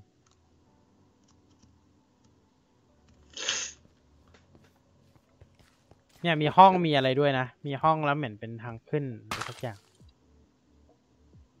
นี่ ใช้ได้นะ ก็คือเหมือนแบบเป็นแหล่งอารยธรรมโบราณนะครับ ที่ถูกฝังกลบลงไปในดินแล้ว อืมใช่น่าจะคล้ายๆกับตัวอ่าตัว Ancient City เนาะ Deep Dark อะเอออืมเนาะน่าจะคล้ายกับแบบนั้นแต่อันนี้มันถูกฝังใช่อันนี้ก็คือถูกฝังแต่ว่า ตัว Deep Dark มันไม่ถูกฝังไง มันเป็นโพรงใต้ดินเนาะอันนั้นก็อารยธรรมโบราณเหมือนกัน มีวาร์เดนเป็นคนปกป้องนะครับเป็นผู้ปกป้อง เอ้ยจริงๆมันก็แปลว่าผู้ปกป้องอยู่แล้วแหละอืมใช่นะฮะโอเค จะเห็นว่ามีรูมมีอะไรได้ก็คือมารูทได้นั่นแหละ ถ้าเจอตัวของ Smitting เอ้ยถ้าเจอตัวของ Trails Rune นะครับ ก็มีบล็อกอาชีพเยอะแยะเลยอืมนะฮะนี่ Grindstone นะครับอะไรพวกนี้ ก็เป็นบล็อกที่มีประโยชน์บ้างไม่มีประโยชน์บ้างนะฮะ โอเค ไปกันไปสถานที่ต่อไปกันเลยดีกว่านะฮะ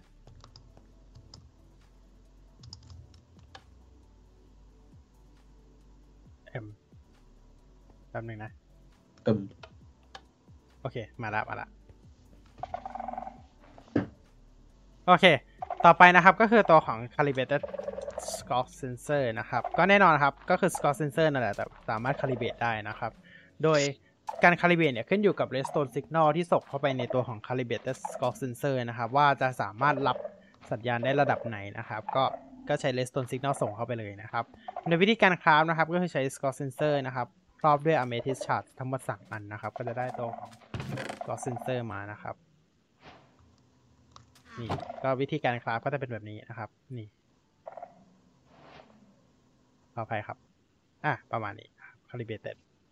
เนาะต่อไปนะครับก็คือตัวของ Piglin Head นะครับ ตัวของ Piglin Head ก็คือแบบนี้เลยเนาะ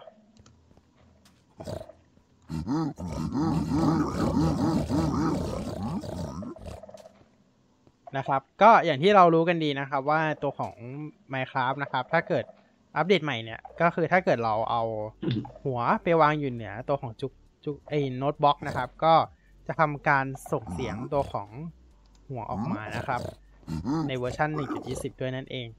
ต่อไปนะครับ Music Disc นะครับ Music Disc ในเวอร์ชันนี้นะครับ มีการเพิ่มตัวของอ่าอ่า Relic นะครับ เป็นเพลงใหม่นะครับ ที่ถูกเพิ่มเข้ามาปั๊มอ้าว ใส่ Pigstep อยู่อะอ่าใช่ โดยเพลงก็จะประมาณนี้นะครับ เดี๋ยวให้ทุกท่านได้ฟังกัน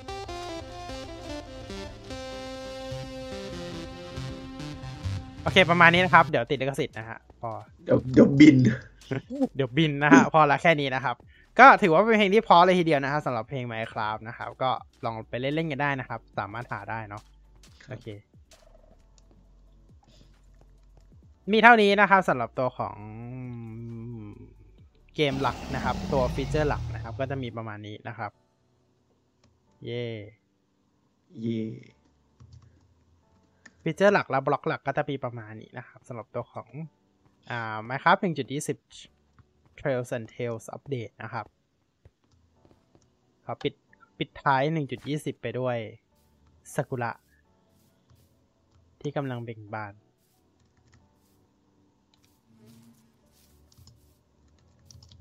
ซากุระที่กำลังเบ่งบานบอกไม่ใช่ไม่ใช่ไม่ใช่ไม่ไม่ไม่ไม่ไม่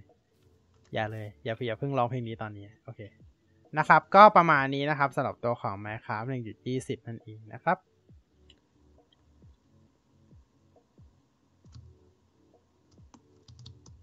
โอเค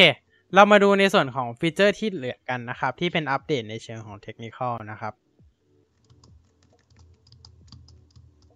โอเคนะครับสำหรับการอัปเดตในเชิงของเทคนิคที่เหลือนะครับ ก็นอกจากนอกจากนั้นก็คือตัวของทับ enchant เนี่ยเอ้ยไม่ใช่ทับ enchant ทับ effect นะครับ ปกติแล้วเนี่ยเวลาเรากีบเอฟเฟกใครบางคนนะครับ ก็ทับพันทับแสนใช่ไหมวินาที แต่ว่าล่าสุดเราสามารถทับ infinity ได้แล้วนะครับทำทับ infinite ทำให้เราใช้งานได้ตลอดนะครับ อยากเลิกเมื่อไหร่ก็เคลียร์ออกนะครับอืมอืมอืมใช่ อยากเลิกเมื่อไหร่ก็เคลียร์ออกนะครับ แล้วก็จะมีคำสั่งทับ return ด้วยนะครับสำหรับ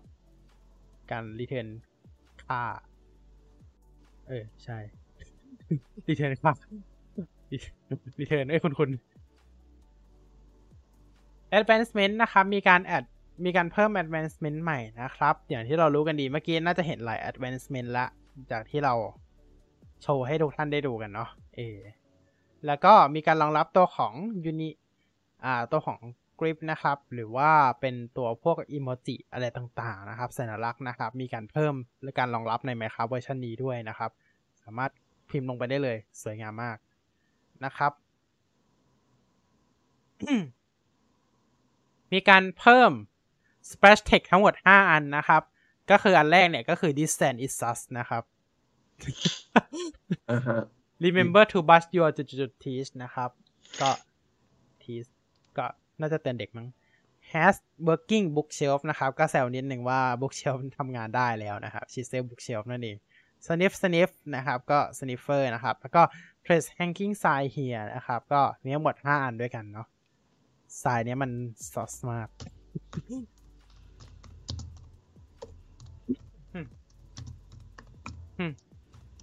ต่อไปเบคแคนิกทั่วไปนะครับ ก็คือตัวของเตียงคาเพดแล้วก็วูเนี่ยสามารถย้อมสีได้ด้วยดายอันไหนก็ได้แล้วนะครับ ก็นั่นหมายความว่าเวลาเราคราฟเตียงเสร็จแล้วเนี่ยเราไม่จำเป็นต้องใช้ขนแกะสีนั้นเลยนะครับ ก็ไม่จำเป็นต้องแบบเราไปหาดิ้งไปหาขนแกะสีนั้นสีเดียวกัน ย้อมสีแกะ ตัดขนแกะ ที่เป็นสีนั้นเรามาคราฟเตียงไม่ต้องแล้วนะครับ เราสามารถใช้ดายเนี่ยในการย้อมสีเตียงนั้นได้เลยนะครับ ต่อไปตัวของ Block of Amethyst นะครับ จะอยู่ในตัวของ Redstone Block Tab ใน Create Inventory ด้วยนะครับ หมายถึงตัวของไอเนี่ย Calibrated Scope Sensor นะครับอ่าฮะโอเค ต่อไปนะครับ ตัวของ Jukebox เนี่ยได้เพิ่มเข้าไปอยู่ใน Redstone Block Tab เป็นที่เรียบร้อยแล้วนะครับ แล้วก็ต่อไปเนี่ย ในส่วนของ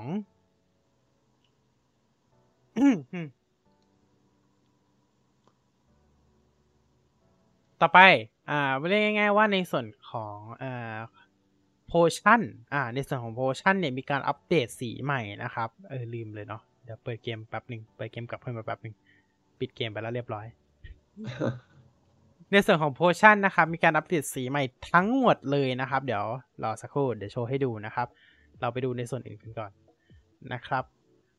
ตัวของ w i t h e r Rose นะครับ จะถูกรวมเข้าอยู่ในตัวของกลุ่ม Small Flower ใน Creative Inventory แล้วนะครับ ตัวของ Slam แล้วก็ Magma Cube จะถูกเอฟเฟกด้วยจัมบูทเป็นที่เรียบร้อยนะครับ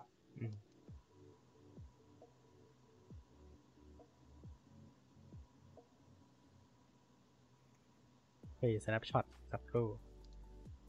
แล้วก็ตัวของอ่า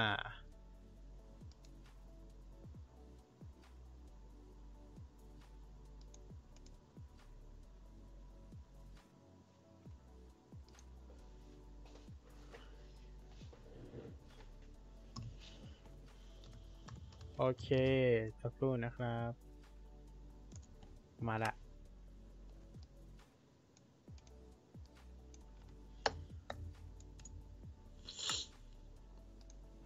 เจอปิดไปแล้วอ่าอ้าวอ้าวอ้าวเจอปิดไปแล้วไม่เป็นไรเข้าเข้า อันนี้เข้าแค่ซิงเกิลก็ได้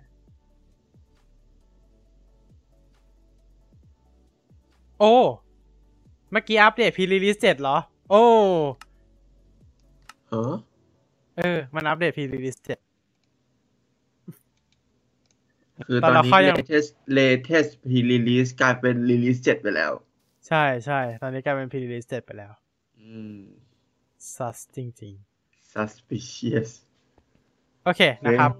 เดี๋ยวเรากลับมาในเกมสักครู่หนึ่งนะครับ ในตัวส่วนของเกมเนี่ยมีการอย่างที่เราบอกกันนะครับว่าตัวของ potion แล้วก็ทั้งหมดเลยนะครับ ไม่ว่าจะเป็นตัวของ splash potion หรือ potion ทั้งหมดเนี่ย จะสังเกตเห็นนะครับว่ามีการเปลี่ยนสีของทั้งหมดเลยนะครับ อย่างใน vision เนี่ยเปลี่ยนเป็นสีเขียวนะครับ ตัวของ speed เป็นสีฟ้านะครับ ตัวของ fire resistance เนี่ยเป็นสีส้มนะครับ จะสังเกตเห็นเลยว่ามีการเปลี่ยนสีทุกอันนะครับไม่ว่าจะเป็น poison นะครับ ซึ่งสีมันจะออกเป็นสีมะกอกนะครับอ่าอะไรพวกนี้นะครับ instant damage instant health นะครับ จะจะมีการเปลี่ยนสีให้สอดคล้องกันมากขึ้น แล้วก็ไม่มีตัวของ effect enchant แล้วนะครับ นี่จะเห็น จะเห็นว่าไม่มี effect enchant แล้วเนาะตัวของ potion แต่ละตัวนะครับ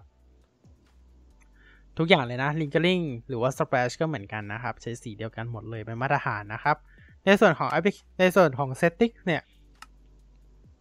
มีการเปลี่ยนนิดนึงนะครับ มีการเพิ่มตัวของ green speed นะครับ โดยถ้าเกิดเราเพิ่มเนี่ย ก็จะให้ไปดูตัวของ enchant นะครับ สิ่งเดี๋ยวไป enchant สักครู่หนึ่งนะครับ ตอนนี้ดูในกล้องไปก่อนเนาะอ่าฮะไม่ได้เปิดเซิร์ฟละโอ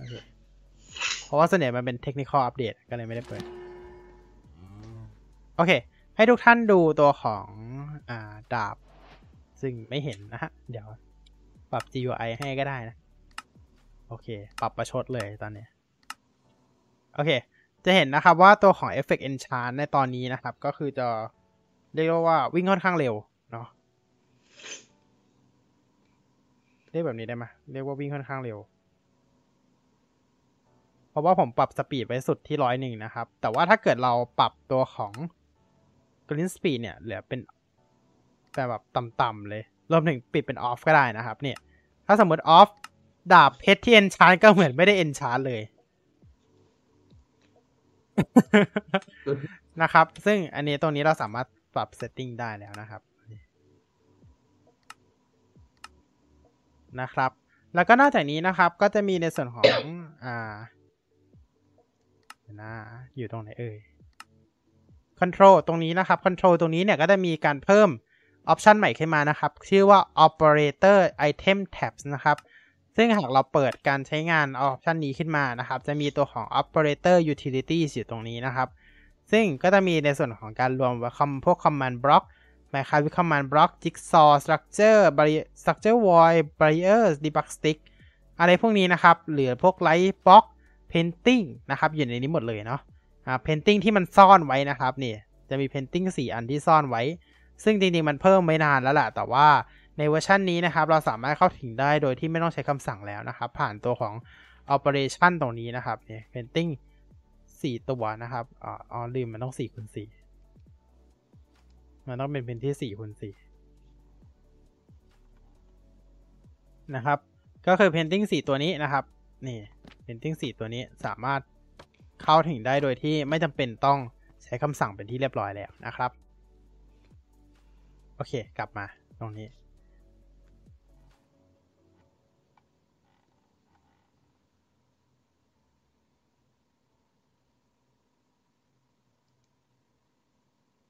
โอเค ต่อไปนะครับก็มีการเพิ่มการรองรับตัวของ ARM64 PC สำหรับบน Windows เป็นที่เรียบร้อยแล้วนะครับสำหรับ Java Edition เนาะเออรองรับ ARM64 แล้วนะครับณตอนนี้ไม่ต้องใช้ตัวแปลงเป็นที่เรียบร้อยแล้วนะครับ ดีมากเนาะโอเค ประมาณนี้สำหรับ Minecraft 1.20 นะครับ เย่จบแล้วเราเงียบไปแล้วเย่อ้าวเย่เอ๊ะทำไมเสียงไม่มา โอเคนะครับอ่าโอเคมาแล้วมาแล้ว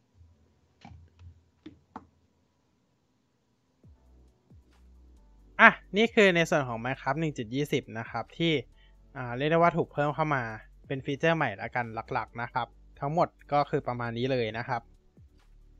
เรียกได้ว่าก็เยอะมากเลยนะ ถ้าถามว่าเยอะก็เยอะถือเป็นอีกหนึ่งเวอร์ชันที่เยอะมากๆ แต่ถ้าเทียบกับพวกแบบ Nether Update อะไรพวกเนี้ยก็คงสู้ไม่ได้เนาะอ่าใช่ใช่อืม นะครับ แต่ว่าเป็นอีกหนึ่งเวอร์ชันที่เรียกได้ว่ารอคอยแล้วก็ อยากเล่นมาก ๆ เลยทีเดียว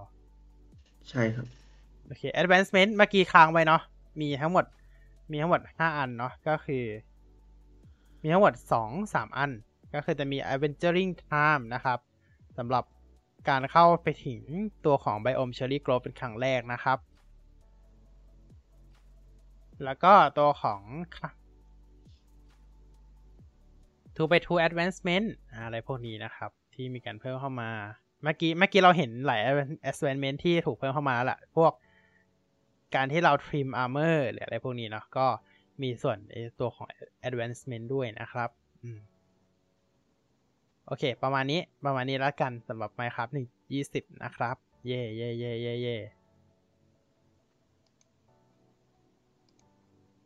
โอเค เดี๋ยวนะ โอเค แล้วก็ตอนนี้เที่ยงคืนกว่าแล้วนะครับเที่ยงคืนกว่าแล้วนะฮะ โอเค เราไปกันต่อนะครับ ขอ Microsoft Build สักเล็กน้อย อ่า ไม่เยอะ ไม่เยอะ ไม่เยอะ Microsoft Build อ่าฮะครับ2023ไม่เยอะ เราเอาเรื่องเกมมาเยอะกว่า เรื่องไอทีแล้วนะคะตอนนี้ โอเค Microsoft Build 2023 นะครับ มีการเปิดตัวฟีเจอร์หลักอยู่ไม่กี่ ไม่เยอะมากสำหรับผู้ใช้ทั่วไป ส่วนใหญ่จะเป็นการเปิดตัวสำหรับ Developer ซึ่งปกติอยู่แล้ว Microsoft Build เน้น Developer อยู่แล้วนะครับ ก็จริงๆ ทุกค่ายก็เน้นเป็น Developer แหละ แต่ว่าเขาเขาก็มีอันนี้ด้วยเนาะ โอเค เรามาเริ่มกันที่ฟีเจอร์หลักของ Windows กันก่อนเลยนะครับ Windows เนี่ยก็ได้มีการเปิดตัวตัวของ AI ใหม่นะครับ ซึ่งจะฝังมาใน Windows เลยนะครับ ชื่อว่า Windows Copilot นั่นเอง เอาอีกแล้วเหรอฝังทุกอย่างนะครับเอา Microsoft ได้ทำเอาใช่เพิ่มทุกอย่างเลย Microsoft ได้ทำการประกาศเปิดตัวตัวของ Windows Copilot นะครับ โดยเราจะเริ่มทดสอบกันในช่วงเดือนมิถุนายนของปีนี้นะครับ ซึ่ง 2 วันเท่านั้น แต่แน่นอนไม่รู้ไม่รู้วันไหนเขาไม่ได้บอกวัน แต่เดือนมิถุนายนก็อีก 2 วันเท่านั้นแหละอ่าฮะโดยตัวของ Copilot ตัวนี้นะครับ จะสามารถทำงานร่วมกันทั้ง OS ได้เลยนะครับ ตั้งแต่การอ่าหลักๆแล้วก็คือเป็นการใช้งานผ่านคลิปบอร์ดนั่นเอง ก็คือเราเราก๊อปเทคตัวนี้มา แล้วเราก็สามารถเพจในตัวของ Copilot เพื่อให้มันวิเคราะห์หรืออะไรพวกนี้ได้นะครับ วิเคราะห์ตัวรูปภาพหรืออะไรพวกนี้นะครับ ซึ่งก็จะเป็นตัว GPT-4 นั่นแหละ เท่าที่เราทราบกันดีนะครับ โดยก็จะฝังมานะครับ สามารถเปิดใช้งานได้บน Taskbar นะครับ ลักษณะก็เหมือนกับตัวของ Bing Chat ตัวของ365 Copilot ประมาณนี้นะครับ แต่ว่าจะสามารถใช้งานได้กับทุกโปรแกรมเลยนะครับ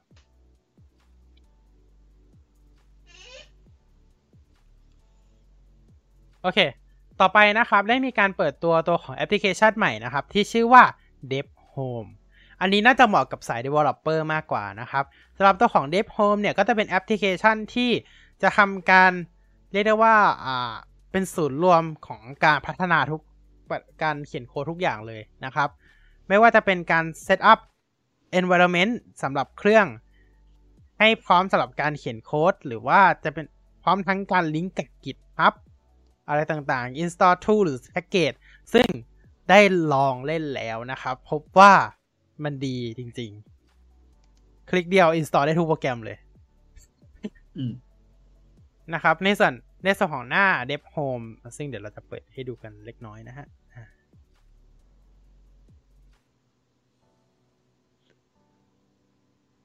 ขอย่อขอย่อที่เหลือไปให้หมดก่อนนะฮะ โอเค นี่นะครับ นี่คือในส่วนของโปรแกรม Dev Home นะครับ ไม่รู้ทุกท่านเห็นหรือยัง นี่ อันนี้คือยังไม่ได้ทำอะไรเยอะเลยนะ ใน Dev Home ก็จะมีตัวของ Dashboard นะครับ ซึ่ง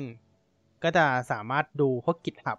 อ่า pull request ต่างๆ นะครับ เพิ่ม widget ได้นะครับ เนี่ย GPU memory network เนี่ย request issue pull request mention มี assign to me ดูได้หมดเลย แต่ว่าอันนี้ผมยังไม่ได้ลิงก์ตัว GitHub นะครับ แล้วก็ตัวของ machine configuration นะครับ ซึ่ง ก็จะมีทั้งหมด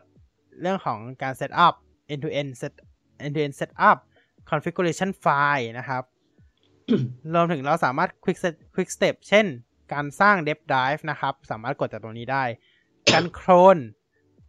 การโคลนตัวของ repo นะครับ กดตรงนี้ได้เลย อ่า แล้วก็ install application ซึ่งอันเนี้ยคือว้าวจริง เพราะว่าปกติแล้วก็ต้องไปไล่กด install จากเว็บต่างๆ ใช่ไหมหรือใช้ winget แน่นอนครับ เราก็แค่ เราอยากใช้อะไร คลิก คลิก คลิก แล้วก็คลิก คลิก อ่า Python ใช่ไหมอ่า ได้คลิกอะอะไรแบบเนี้ยเราอยากลงอะไร อืม เดฟเดฟซีพัพัดโอเคคลิก อ่า Unity คลิก เห็นไหมง่ายมาก แล้วเพียงแค่กด next แล้วกด install ทีเดียวเสร็จครับ โอ้ มันง่ายจริงสำหรับเดฟนะ มันง่ายมาก มันแบบ เออ เนี่ย GitHub Desktop คลิก install เนี่ย เสร็จเรียบร้อยละอ่า install ได้หมดเลย มี Android Studio มีอะไรด้วยนะ มี VS Code มีอะไรพร้อมเลยอะ่ะ คือคือเรียกได้ว่ากดทีเดียว install ทำงานได้เลย พร้อมมาก แต่พวกแต่พวกส่วนเสริมอะไรพวกฟัตเตอร์อะไรน่าจะต้องหาแยกอยู่นะครับ น่าจะยังไม่มี นานใช่ ไม่เจอแหละ โอเค ไม่เจอนะครับ คือบางอย่างก็ยังต้องหาแยกอยู่นะ แต่ว่าหลักไอโปรแกรมหลักๆอะมีหมดเลย VS Code SQL Git Android Studio Python DevC Unity พวก GitHub Desktop คือโปรแกรมหลักๆ มีหมดเลย พร้อมใช้งานได้เลยเนาะเรียกได้ว่าเป็น environment ที่พร้อมให้เดฟใช้งานมากๆ แบบลงทำเครื่องใหม่ปุ๊บติดตั้งแอปได้เลย อันนี้แอปนี้ดีมากนะครับสำหรับเดฟ แน่นอนตัวของ Account เนี่ยเราสามารถแอดตัวของ GitHub Account ได้ด้วย แล้วก็ในอนาคตตัวของอ่า GitHub Copilot เอ่อจริงๆ ในงานมันใช้ชื่อว่าอ่าใช้ชื่อว่าอะไรนะจำไม่ได้ละ เออ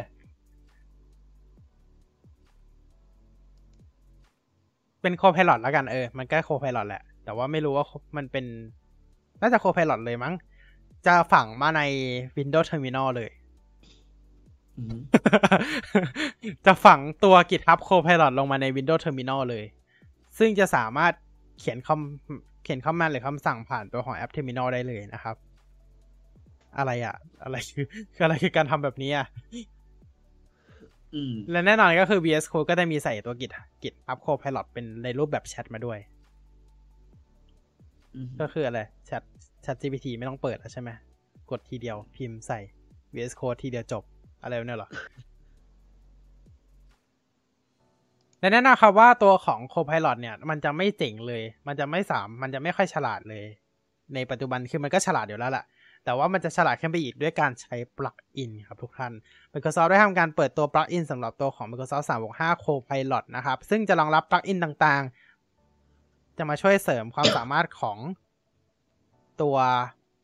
GPT-4 ของทาง Microsoft นะครับ ที่ทำงานร่วมกับ Microsoft อืมโดยตอนนี้อ่ามีน่าจะมีประมาณ 50 plugin เบื้องต้น แต่ว่า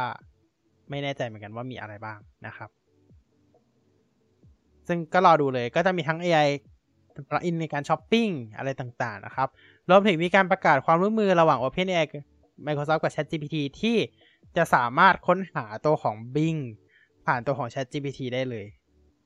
แต่ใช้ต้องเป็น ChatGPT Plus นะอ่าต่อไปนะครับ Windows 11 จะทำการรองรับตัวของไฟล์ RAR หรือ IAR สักที สักที สักที Good นะครับ bye Win R A R ใช่ ซึ่งในตอนเนี้ย Windows 11 จะทำการรองรับในอนาคตนั่นเองนะครับ จะรองรับพวก 7 zip IR GZ แล้วก็ส่วนขยายอื่นๆอีกด้วยนะครับ แต่หลักๆก็คือพวก 3 ตัวนี้นั่นเอง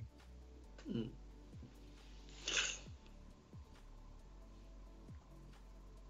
โอเค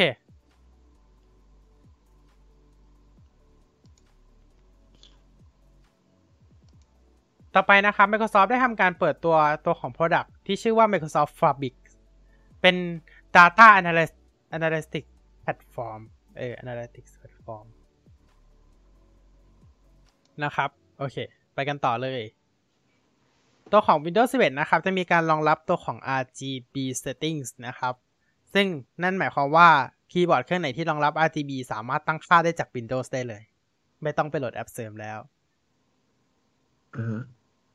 ต่อไป Microsoft Teams ได้ทำการประกาศ Microsoft Teams Avatars นะครับ หรือว่า Microsoft Mesh นะครับ ซึ่งเป็น 3D Avatar ใช้ในมีติ้งแทนการเปิดกล้อง เอาแล้วแล้ว ตอนนี้เป็น private preview อยู่นะครับ โอเค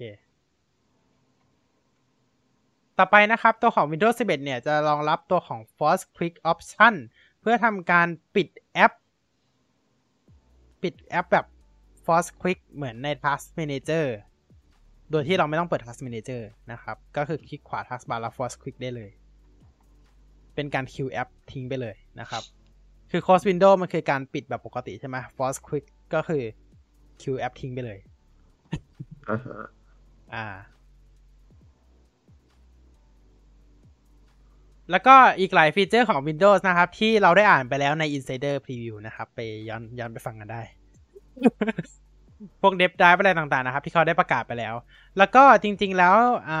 ายังมีเรื่องของ File Explorer นะครับที่ มีการรีดีไซน์ใหม่นะครับ ซึ่งเขาไม่ได้พูดในงานหรอกจริงๆแต่แต่ทุกคนไปสังเกตเห็นกันมานะครับ แล้วก็อีกอย่างหนึ่งนะครับ AI เนี่ยยังฝังใน Windows ไม่หมดนะ ต่อไปใน Microsoft Store เนี่ยจะมีการฝัง AI เข้าไปนะครับ เพื่อทำการสรุปรีวิวทั้งหมดนะครับ ออกมาเป็นข้อความสรุปให้เราเลยอืมเขาจะสรุปรีวิวให้เราอ่านแล้วนะครับ เราก็คือเราก็สามารถกดดูรีวิวอย่างเดิมได้แหละ แต่ว่าเรา มันก็จะมีเพิ่มตัวหัวข้อของการสรุปรีวิวออกมานั่นเองนะครับก็ถือว่า อันนี้คือการเอา AI เข้ามาใส่ใน OS แล้ว อืม อืม เขาใช้ AI ใส่ OS แล้วโคตมีตัวแทนโคทาน่าแล้วนะฮะ ทุกท่าน หลังจากที่ทุกท่านกังวลกันว่าแบบเฮ้ยโคทาน่ามันหายไปหรือมีใครมีใครกังวลไหม เออ มีใครกังวลไหม ก่อนถามว่า อ่า มันมีมันมีใครกังวลเรื่องโคทาน่าหรือเปล่าหรือไม่มี น่าจะไม่มีอืมนะฮะ ก็โอเค เอาเป็นว่าตอนเนี้ยมีมีตัวแทนโคทาน่าแล้วนะครับ ก็คือ Copilot นั่นเอง ใช้ตัว GPT-4 ในการจัดการเลยนะครับ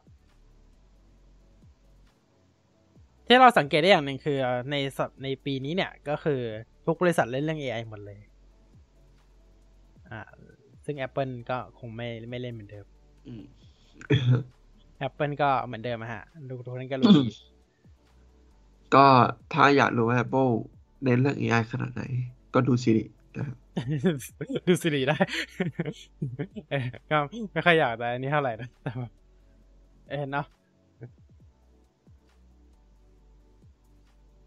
ซึ่งจริงๆ แล้วทาง Microsoft ก็ยังไม่ได้ปล่อย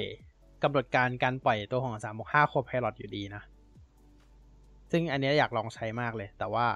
ก็ยังเงียบอยู่นะครับ เรื่อง365 Copilot นะครับ อันนี้สนอันนี้แบบน่าสนใจว่าทำไมเขาถึงไม่ปล่อยสักทีนะ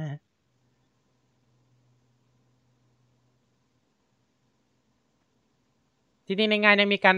เปิดตัวเพิ่มอีกนะครับ ก็อย่างเช่นพวกการ Copilot Stack อะไรพวกนี้นะครับ แล้วก็ปลักปลักอินต่างๆ อะไรมากมายนะครับ ที่อยู่ในงานเหมือนกันแต่ว่าเราขออนุญาตไม่พูดถึงกันเนาะ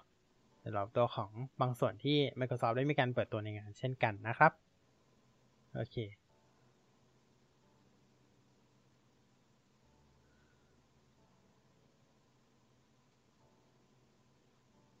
เติมอะไรไหม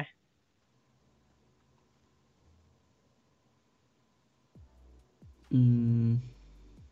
คือ plugin สำหรับ OpenAI แล้วก็ตัวของ Bing Chat ตัวของ Copilot เนี่ยมันมีเยอะมากทั้ง Adobe รวมถึง Adobe แล้วก็ Canva ด้วยนะ Spotify อะไรพวกเนี้ย มีหมดเลย TripAdvisor นะครับ อันนี้ต้องรอดูเหมือนกันอือฮึ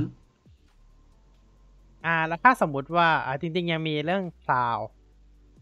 Cloud Backup ซึ่งเราพูดไปแล้วแหละ ในใน Windows Insider นะครับไปย้อนฟังกันได้เนาะอะอย่างที่บอกว่าหลายหลายฟีเจอร์เราพูดไปใน Insider ไปละนะครับ เพราะว่าเขาก็เปิด หลังจากวันนั้นเขาก็เปิดให้ Dev Channel ได้ลองใช้งานกันเลยอ่าอ่าโอเค ซึ่ง Full Keynote ของ Microsoft Build 2023 เนี่ยสามารถรับชมได้ทาง YouTube ของทาง Microsoft นะครับ จริงๆ ไม่ว่าบริษัทไหนก็ดูได้ทาง YouTube นั่นแหละ ถึงแม้ว่าจะเป็นคู่แข่งกันก็ตาม นะฮะ แต่ YouTube ไม่ใช่คู่แข่งไงเอออืมไม่มีบริษัทไหนทำ video streaming แข่งเลยนะเอาจริงอือฮึๆเพราะรู้ว่าไม่น่ารอด โอเคนะครับ ประมาณนี้แล้วกันเนาะสำหรับตัวของ Tech Vcast วันนี้นะฮะครับ มีอะไรเพิ่มเติมอีกไหมสำหรับวันนี้ อืม สัปดาห์หน้านะครับ เราจะมา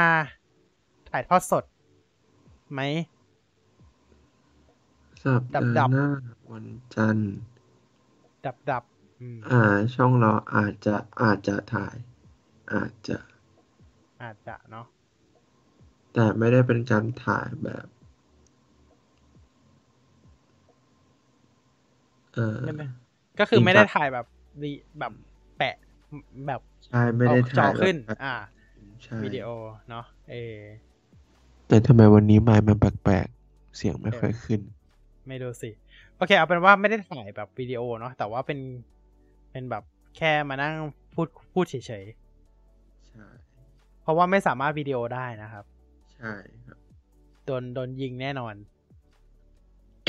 โดนยิงก๊อปปี้ไลท์แน่นอนนะครับสำหรับดับดับเคยไปสองสามรอบแล้วแหละนะครับ ใช่ ส่วน Tech v c a s t ก็ไม่มีนะฮะ สัปดาห์หน้า มาเจอกันอีกทีหนึ่งหลังดับดับๆเลยนะครับครับ โอเค งั้นก็ประมาณนี้แล้วกันนะครับสำหรับ Tech v c a s t ก็จริงๆหลังดับดับๆก็คือวันอาทิตย์ที่11พอดี อืม อืม เพราะว่าสัปดาห์หน้าเราไม่มี Tech v c a s t นะครับ วันที่4เราก็เจอกันอีกทีวันอาทิตย์ที่11พอดีเลยนะครับ ก็หลังดับดับๆพอดีนะครับ เราจะมาสรุปเรื่องราวที่เกิดขึ้นใน WWDC 2023 กันนะครับ ในในสัปดาห์วันที่ 11 มิถุนายนนะครับอืมฮึโอเคอืมก็รอลุ้นกันเลยนะว่า iOS 17 iPadOS 17 จะมีอะไรใหม่บ้างนะครับครับใน macOS เวอร์ชันเท่าไหร่ละ 13สิบสี่14 แล้วเหรอ เอ๊ะมันทะเล13 ใช่ไหมใช่ ลืมไปแล้วมันทะเล13คืออืมคือคือรู้แต่ว่ามัน 10 มานานมากจนแบบจนสิบ Big Big Sur 11 ก็ อ่าบิ๊กเซอร์สิบเอ็ดอ่า มอนเทเลสิบสองเวนทูล่า Montale สิบสามโอเค มันเวนทูล่า13มันก็14ละ Ventura อะ รอลุ้นกันนะฮะว่าเขาจะไปสถานที่ไหนในแคลิฟอร์เนียวีไม่ใช่ใจเย็น เขาไม่เอามาเอาหรอก macOS v อะกวนไปนะครับเกินไป เออนะฮะรอรอดูกันนะฮะรอดูมุกของคุณ คุณคนนั้นด้วย Craig นะฮะริกกี้เฟกเดนะครับ ก็อะรอรอติดตามชมกันแล้วกันสำหรับดับดับนะครับ ส่วนถ้าเกิดเราจะมีสเปเชียลไลฟ์อ่าไลฟ์หลายช่องทางก็ เดี๋ยวค่อยว่ากัน อ่าครับอืมแต่แน่นอนครับ ไม่มีการเอาภาพขึ้นทั้งสิ้นนะครับไม่เอาภาพขึ้นฮะอืมเอาเอาแต่อันนี่ขึ้น เอาแต่แต่แน่นอนก็คือไลฟ์ในช่องนิโกโกโกเนาะอ่า โอเคครับ ส่วนฝั่งเราไอทีเวสตาเดี๋ยวขอดูอีกรอบหนึ่งนะครับ ขอดูความเหมาะสมอีกรอบหนึ่งในการไลฟ์นะครับ โอเค ประมาณนี้แล้วกันเนาะครับ โอเค จริงๆ อยากถามเหมือนกันนะว่าอ่า คุณคาดหวังอะไรในดับดับปีนี้ แต่ว่าก็คงไม่ต้องถามแล้วล่ะเพราะเราถามกันไปหลายรอบแล้วใช่ครับ เราถามตั้งแต่วันประกาศเปิดเปิดเปิด เปิดวันอะว่าวันมันจัดเมื่อไหร่อะเราเราถามตั้งแต่ตอนนั้นเลย อะมีมีอะไรเปลี่ยนจากตอนนั้นไหมอ่า ถามถามนิดนึงก็ได้ มีน่าจะคาดหวังอะไรเปลี่ยนจากตอนนั้นไหมความคาดหวังอืมเปลี่ยนไหม ก็ยังไม่เปลี่ยน ไม่เปลี่ยนก็ยังคาดหวังหวัเหงมือนเดิมที่จะให้มันมีแต่ซอฟต์แวร์ แล้วก็อาจจะมี Mac Pro เหรอ ไม่รู้เหมือนกัน แต่เห็นเขาข่าวลือเรื่อง macbook กันแทนนะอ่า ใช่ไหมเราเห็นละเราเห็นเยอะอยู่นะ เรื่องข่าวลือ macbook ไม่รู้ครับ let's let find out วันนั้นนะครับ อันนี้คือไม่อยากเดาแล้ว พอแล้ว คือบางทีก็ไม่อยากจะเดามากกับงานดับๆ เพราะว่าอ๋อเดี๋ยวมันผิดหวัง มันเป็นงานเอ่อซอฟต์แวร์เนอะอืมเราก็อาจจะให้มีแต่ซอฟต์แวร์อ่าไม่ใช่สิ หมายถึงว่าที่มีแน่ๆคือซอฟต์แวร์ แต่ฮาร์ดแวร์เนี่ยฮาร์ดแวร์คือมันมันมันเดาค่อนข้างยากเพราะมันใช่ไม่ได้มาเหมือนกันทุกปีนะครับใช่จริง ๆ มันจะมีข่าวเรื่อง micro LED ซึ่งได้ยินมานานมากแล้วนะ แล้วก็ไม่ทำเลยเรื่องไมโครเลดก็ได้ยินมานาน micro LED ใช่แล้วได้ยินมานานมินิอะไรต่างๆ ก็ได้ยินกันมานานนะครับ ซึ่งมินิอะใส่มินิ LED มินิใส่ใน iPad ไปแล้ว iPad ไปแล้ว แต่ว่า iPhone ยังใช้ OLED อยู่เพ ราะว่าข่าวข่าวก็จะออกทุกปีนะคะว่า Apple เตรียมผลิตจอใหม่ลดการพึ่งพาซัมซุงแต่ก็ยังใช้จอซัมซุงอยู่ทุกปี อืม ก็เลยไม่รู้นะ ก็เลยไม่รู้ว่าสรุปเอาอย่างไงกันแน่นะครับ โอเคเอาแล้วก็ที่สำคัญนะครับ ไปโหลดนะครับ ตัวของ p r i m a n อ่า Wallpaper p r i m a n Apple ปล่อยแล้วนะเผื่อใครยังไม่ทราบนะครับ จริงๆ ปล่อยมาสักพักหนึ่งแล้วล่ะไปโหลดกันได้นะครับ เราจะเข้า p r i m a n แล้ว อีกสองวันเท่านั้นเอง คุณเพจคุณมีแคมเปญอะไรไหม p r i m a n อ่า Prime Month มีแคมเปญอะไรไหม เปลี่ยนโปรไฟล์ ปี ปีนี้ก็คงมีแต่เรื่องการเปลี่ยน เปลี่ยนกรอบโปรไฟล์ ก็มีแค่นั้อะนเดี๋ยวเทควีแคเราจะเปลี่ยนสี background นะฮะอ่าปีนี้ เปลี่ยนเป็น rainbowเปลี่ยนเป็น rainbow นะฮะอ่าอาจจะไม่ใช่สี background อาจจะเป็นแถบข้างล่างแทนนะครับถ้ามันถ้ามันดึงดูดมากขึ้นไป คือเราเราอาจจะต้องดูความเหมาะสมนี่อีกนิดนึงว่า อ่า ถ้าเกิดเราเปลี่ยนทั้ง background เนี่ย มันอาจจะ มันอาจจะออกมาไม่สวยก็ได้ เดี๋ยวเดี๋ยวต้องดูอีกทีหนึ่งถ้าถ้ามันสวยก็อาจจะเปลี่ยนทั้งแบ็กกราวแต่ถ้าไม่สวยอาจจะเปลี่ยนแค่แถบข้างล่างเหมือนเหมือนปี ปีไหนนะที่เราเปลี่ยนแค่แถบข้างล่างสักปีหนึ่งแต่ปีที่เราไม่ได้เปลี่ยนมั้งใช่ไหมปีที่แล้วไม่ได้เปลี่ยนอ่าฮะอืมโอเคนะครับ โอเค ประมาณนี้แล้วกันนะครับ แล้วก็ที่สำคัญนะครับ เราอยากผมผมมั่นใจว่าจะ iPad OS จะต้องมีฟีเจอร์นี้อย่างแน่นอนนะก็คือ Lock Screen Customize อ๋อ อันนั้นปีแน่ๆครับ มันหลุดตั้งแต่ตอนตอนเริ่ม iPad OS 16 แล้วอันอันนั้นเขาเขาเขาคือทำไม่เสร็จครับ เขาก็เลยปิดทิ้งไปอ่าคือคือเหมือนกับว่า Apple ยังคิดไม่ออกว่า เฮ้ย เราจะเอา Customize Lock Screen ยังไงดีนะบน iPad เอาเราเราเอาคิดยังบนไงไอเราคิดบน iPhone ได้แล้ว แต่บน iPad เรายังคิดไม่ออกอะเราแบบ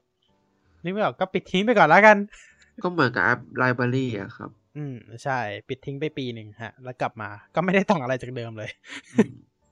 ใช่ก็งงเหมือนกันว่าแล้วจะปิดไปทำไมหนึ่งปีนะฮะ เพราะว่าเปิดมาอีกปีหนึ่งก็คือ ก็ไม่ได้ต่างจาก iPhone นี่ ก็เหมือน iPhone เลย เพียงแต่ว่ามันจะมีปุ่มขึ้นมาบนไอ้นี่แค่นั้นเอง อันนี้งงจริงนะว่าทำไม อ่าฮะและที่สำคัญนะครับ ก็อยากให้ Apple พัฒนาแอป iCloud บน Windows นะครับ รู้สึกบักมากเลยช่วงนี้ อืม บักบักจริงนะฮะ คือคือตอนนี้นะครับ Apple ที่ทุกคนทราบกันดีว่า Apple มีโปรเจกต์ในการพัฒนาแอป Apple Music กับแอป Apple Device มาแทนตัวของ iTunes อืม เมื่อไหร่ก็จะเมื่อไหร่เสร็จก็ไม่รู้นะฮะ ครับเอออันนี้อันนี้ อันนี้บอก บอกเลยนะฮะ ว่าเมื่อไหร่จะเสร็จก็ไม่รู้ ซึ่งใช้ตัวเดฟของเออขออภัยครับ มีเสียงกระดิ่งใช้เดฟเดฟเดียวกับ อ่า เรียกว่าเป็น Design Language ของ Windows 11 ผสมกับสไตล์ Apple อืมเป็นอะไรที่ดีมากเลย เราเห็นสองสไตล์นี้เข้ามาอยู่ด้วยกัน ซึ่งเราใช้ดูแล้ว เฮ้ยเจ๋งนะ ที่เขาสามารถมิกซ์สองสไตล์เข้าด้วยกันได้อืมเออนี่ก็เพราะว่า อย่างที่เรารู้กันว่าสไตล์ของ Windows 11 กับสไตล์ของ Windows 11 มันจะมีความเรียกว่าไงดี มันจะมันจะโค้งน้อยกว่าไหมเออโค้งน้อยกว่า มีการเล่นเล่นแสงเล่นอะไรพวกเนี้ย เอออืมพวกเอ็นดีไซน์อะ เอออืมเออ เล่นเล่นความ transparent อะไรอะไรพวกเนี้ยจริงจริงแม็กแม็กมันก็เล่นแหละ แต่ว่ามันไม่ได้เท่าเนาะเออแต่เขาเขาอ่ามิกซ์กันได้ก็ลงตัวไหมก็ไม่แหละ มันแบ่งมันเหมือนแบ่งคนละครึ่งอะไซส์ navigation pane มันเป็นของ Windows 11 ส่วนไอ้ด้านขวาคือเหมือนก๊อปมาจากแอป Apple Music มาแปะไว้เลยอะอืมเออเรียกแบบไหนก็ได้เนาะโอเคอะนอกเรื่องแล้วโอเคไป ไปดีกว่าไปดีกว่าทุกท่าน นอกเรื่องแล้วนะครับ ก็ครับโอเค วันนี้ก็คงจะง่วงกันแล้วตีหนึ่งแล้วนะครับ ก็ขอให้ทุกท่านนอนหลับฝันดีนะครับ และราตรีสวัสดิ์ครับลาตรีสวัสดิ์ครับพบกับ Tech Vcast ใหม่ในครั้งหน้านะครับ EP ที่ 86 ในวันที่ 11 ถ้าไม่มีการเปลี่ยนแปลงนะครับ ในวันที่ 11 มิถุนายนนะครับ ขึ้นเดือนใหม่กันเลยนะครับ หลังดับดับๆนะครับ เราจะมาสรุป WWDC 2023 กัน แล้วพบกันครับ อย่าลืมฝากกดไลค์กดแชร์กด Subscribe ด้วยนะครับ วันนี้ขอลาขอตัวลาไปก่อนครับ สวัสดีครับ สวัสดีครับ